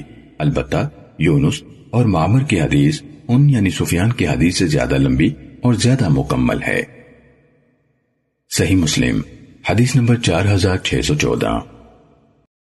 ابو خیسمہ نے ہمیں ابو اسحاق سے خبر دی۔ انہوں نے کہا، ایک آدمی نے حضرت برا رضی اللہ تعالیٰ عنہ سے کہا، ابو عمارہ، کیا آپ لوگ حنین کے دن بھاگ گئے تھے؟ انہوں نے کہا، نہیں، اللہ کی قسم، رسول اللہ صلی اللہ علیہ وسلم نے رخ تک نہیں پھیرا۔ البتہ، آپ کے ساتھیوں میں سے چند نوجوان اور جلد باز جنگ کے لیے نہتے نکلے تھے، جن کے جسم پر اسلحہ یا بڑا اسلحہ نہیں تھا۔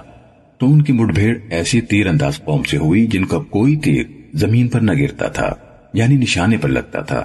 وہ بنو حوازن اور بنو نظر کے جتھے تھے۔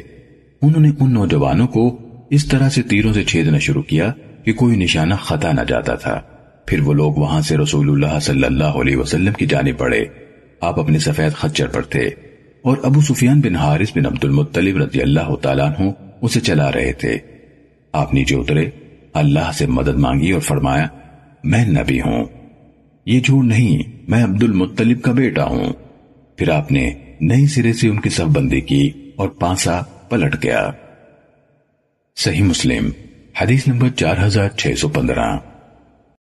زکریہ نے ابو اسحاق سے روایت کی۔ انہوں نے کہا، ایک آدمی حضرت برا رضی اللہ تعالیٰ عنہ کے پاس آیا اور پوچھا، ابو عمارہ، کیا آپ لوگ حنین کے دن پیٹ پھیر گئے تھے؟ تو انہوں نے کہا، میں اللہ کے نبی صلی اللہ علیہ وسلم کے بارے میں گواہی دیتا ہوں کہ آپ نے رخ تک نہیں پھیرا۔ کچھ جلد باز لوگ اور نہتے حوازن کے اس قبیلے کی طرف بڑھے۔ وہ تیر انداز لوگ تھے۔ انہوں نے ان نوجوانوں پر اس طرح یکبارگی کٹھے تیر پھینکے جیسے وہ ٹٹی دل ہوں۔ اس پر وہ بکھر گئے اور وہ یعنی حوادن کے لوگ نبی صلی اللہ علیہ وسلم کی طرف بڑھے۔ ابو سفیان بن حارث رضی اللہ تعالیٰ عنہ آپ کے خچر کو پکڑ کر چلا رہے تھے۔ تو آپ نیچے اترے، دعا کی اور اللہ سے مدد مانگی۔ آپ فرما رہے تھے، میں نبی ہوں، یہ جھوٹ نہیں، میں عبد المطلب کا بیٹا ہوں۔ اے اللہ، اپنی مدد نازل فرما۔ حضرت برا رضی اللہ تعالیٰ عنہ نے کہا، اللہ کی قسم، جب لڑائی شدت اختیار کر جاتی تو ہم آپ کی اوٹ لیتے تھے اور ہم میں سے بہادر وہ ہوتا جو آپ کے یعنی نبی صلی اللہ علیہ وسلم کے ساتھ قدم ملا کر کھڑا ہوتا۔ صحیح مسلم۔ حدیث نمبر چار ہزار چھ سو سولہ۔ شعبہ نے ہمیں ابو اسحاق سے حدیث بیان کی۔ انہوں نے کہا، میں نے اس وقت حضرت برا رضی اللہ تعالیٰ عنہ سے سنا، جب قبیلہ قیس کے ایک آدمی نے ان سے پوچھا، کیا آپ لوگ حنین کے دن رسول اللہ صلی اللہ علیہ وسلم کو چھوڑ کر بھاگ گئے تھے؟ تو حضرت برا رضی اللہ تعالیٰ عنہ نے کہا، لیکن رسول اللہ صلی اللہ علیہ وسلم نہیں بھاگے تھے۔ اس زمانے میں حوازن کے لوگ ماہر تیر انداز تھے۔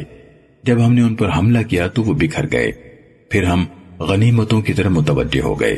تو وہ تیروں کے ساتھ ہمارے سامنے آ گئے۔ میں نے رسول اللہ صلی اللہ علیہ وسلم کو اپنے سفید خچر پر دیکھا۔ ابو سفیان بن حارث رضی اللہ تعالیٰ عنہ اس کی باغ تھامے ہوئے تھے اور آپ فرما رہے تھے، میں نبی ہوں۔ یہ جھوٹ نہیں، میں عبد المطلب کا بیٹا ہوں۔ صحیح مسلم، حدیث نمبر چار ہزار چھ سو سترہ۔ سفیان سے روایت ہے، انہوں نے کہا، مجھے ابو اسحاق نے حضرت برا رضی اللہ تعالیٰ عنہ سے حدیث بیان کی۔ کہا، ایک آدمی نے ان سے پوچھا، ابو عمارہ، اور آگے حدیث بیان کی۔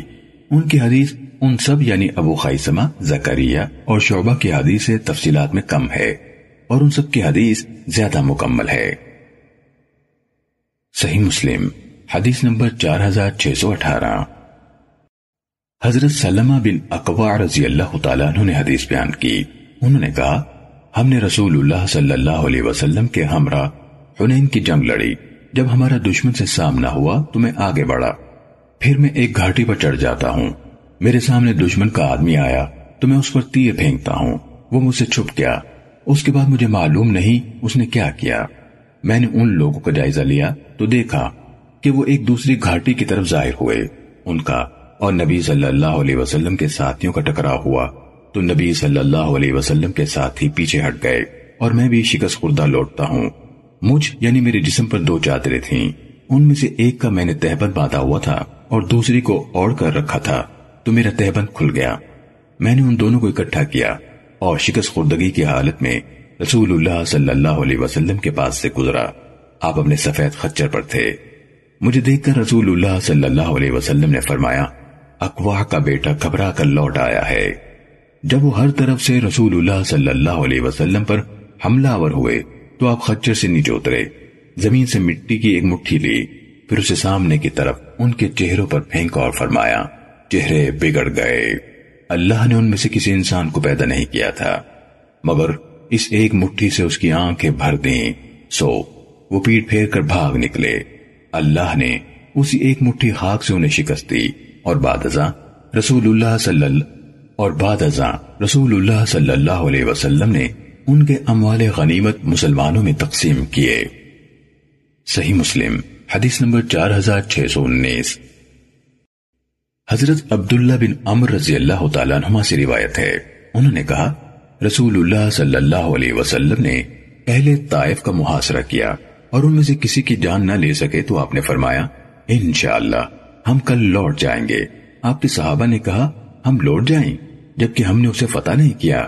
تو رسول اللہ صلی اللہ علیہ وسلم نے ان سے فرمایا، صبح جنگ کے لیے نکلو۔ وہ صبح نکلے تو انہیں زخم لگے۔ تو رسول اللہ صلی اللہ علیہ وسلم نے ان سے فرمایا، ہم کل واپس لوٹ جائیں گے۔ کہا، تو انہیں یہ بات اچھی لگی۔ اس پر رسول اللہ صلی اللہ علیہ وسلم ہنس پڑے۔ صحیح مسلم، حدیث نمبر چار ہزار چھ سو بیس۔ حضرت انس رضی اللہ تعالیٰ عنہ سے روایت ہے کہ رسول اللہ صلی اللہ علیہ وسلم کو جب ابو سفیان کی آمد کی خبر ملی تو آپ نے مشورہ کیا۔ کہا، حضرت ابو بکر رضی اللہ تعالیٰ عنہ نے گفتگو کی تو آپ نے ان سے اعراض فرمایا۔ پھر حضرت عمر رضی اللہ تعالیٰ عنہ سے گفتگو کی تو آپ نے ان سے بھی اعراض فرمایا۔ اس پر حضرت سعد بن عبادہ رضی اللہ تعالیٰ عنہ کھڑے ہوئے اور کہنے لگے، اے اللہ کے رسول، کیا آپ ہم سے مشورہ کرنا چاہتے ہیں؟ اس ذات کی قسم۔ جس کے ہاتھ میں میری جان ہے، اگر آپ ہمیں اپنے گھوڑے سمندر میں ڈال دینے کا حکم دیں، تو ہم انہیں ڈال دیں گے۔ اور اگر آپ ہم کو انہیں معمورہ اراضی کے آخری کونے بر کے قیمات تک دوڑانے کا حکم دے تو ہم یہی کریں گے۔ تو رسول اللہ صلی اللہ علیہ وسلم نے لوگوں کو بلایا اور وہ چل پڑے۔ حتیٰ کہ بدر میں پڑاؤ ڈالا۔ ان کے پاس قریش کے پانی لانے والے اونٹ آئے۔ ان میں بنو حجاج کا ایک سیاہ فاق غلام بھی تھا۔ ان میں بنو حجاج کا ایک سیاہ فاق غلام بھی تھا، تو انہوں نے اسے پکڑ لیا۔ رسول اللہ صلی اللہ علیہ وسلم کے ساتھی، اس سے ابو سفیان اور اس کے ساتھیوں کے بارے میں پوچھ گچھ کرنے لگے، تو وہ کہنے لگا، مجھے ابو سفیان کو تو پتا نہیں ہے، البتہ ابو جہل اتبا شیبہ اور امیہ بن خلف یہاں قریب موجود ہیں۔ جب اس نے یہ کہا، وہ اسے مارنے لگے، تو اس نے کہا ہاں تمہیں بتاتا ہوں، ابو سفیان ادھر ہے۔ جب انہوں نے اسے چھوڑا اور دوبارہ پوچھا تو اس نے کہا، ابو سفیان کو تو مجھے علم نہیں ہے۔ البتہ ابو جہل اتبا شیبہ اور امیہ بن خلف یہاں لوگوں میں موجود ہیں۔ جب اس نے یہ پہلی والی بات کی تو وہ اسے مارنے لگے۔ رسول اللہ صلی اللہ علیہ وسلم کھڑے نماز پڑھ رہے تھے۔ آپ نے جب یہ صورتحال دیکھی تو آپ سلام پھیر کر پلٹے اور فرمایا، اس ذات کی قسم، جس کے ہاتھ میں میری جان ہے، جب وہ سچ کہتا ہے تو تم اسے مارتے ہو۔ اور جب وہ تم سے جھوٹ بولتا ہے تو تم اسے چھوڑ دیتے ہو۔ اور رسول اللہ صلی اللہ علیہ وسلم نے فرمایا، یہ فلاں کے مرنے کی جگہ ہے۔ آپ ہے۔ آپ زمین پر اپنا ہاتھ رکھتے تھے اور فرماتے تھے، یہاں اور یہاں۔ کہا، ان میں سے کوئی بھی رسول اللہ صلی اللہ علیہ وسلم کے ہاتھ کی جگہ سے ذرہ برابر بھی ادھر ادھر نہیں ہوا۔ صحیح مسلم، حدیث نمبر چار ہزار چھ سو اکیس۔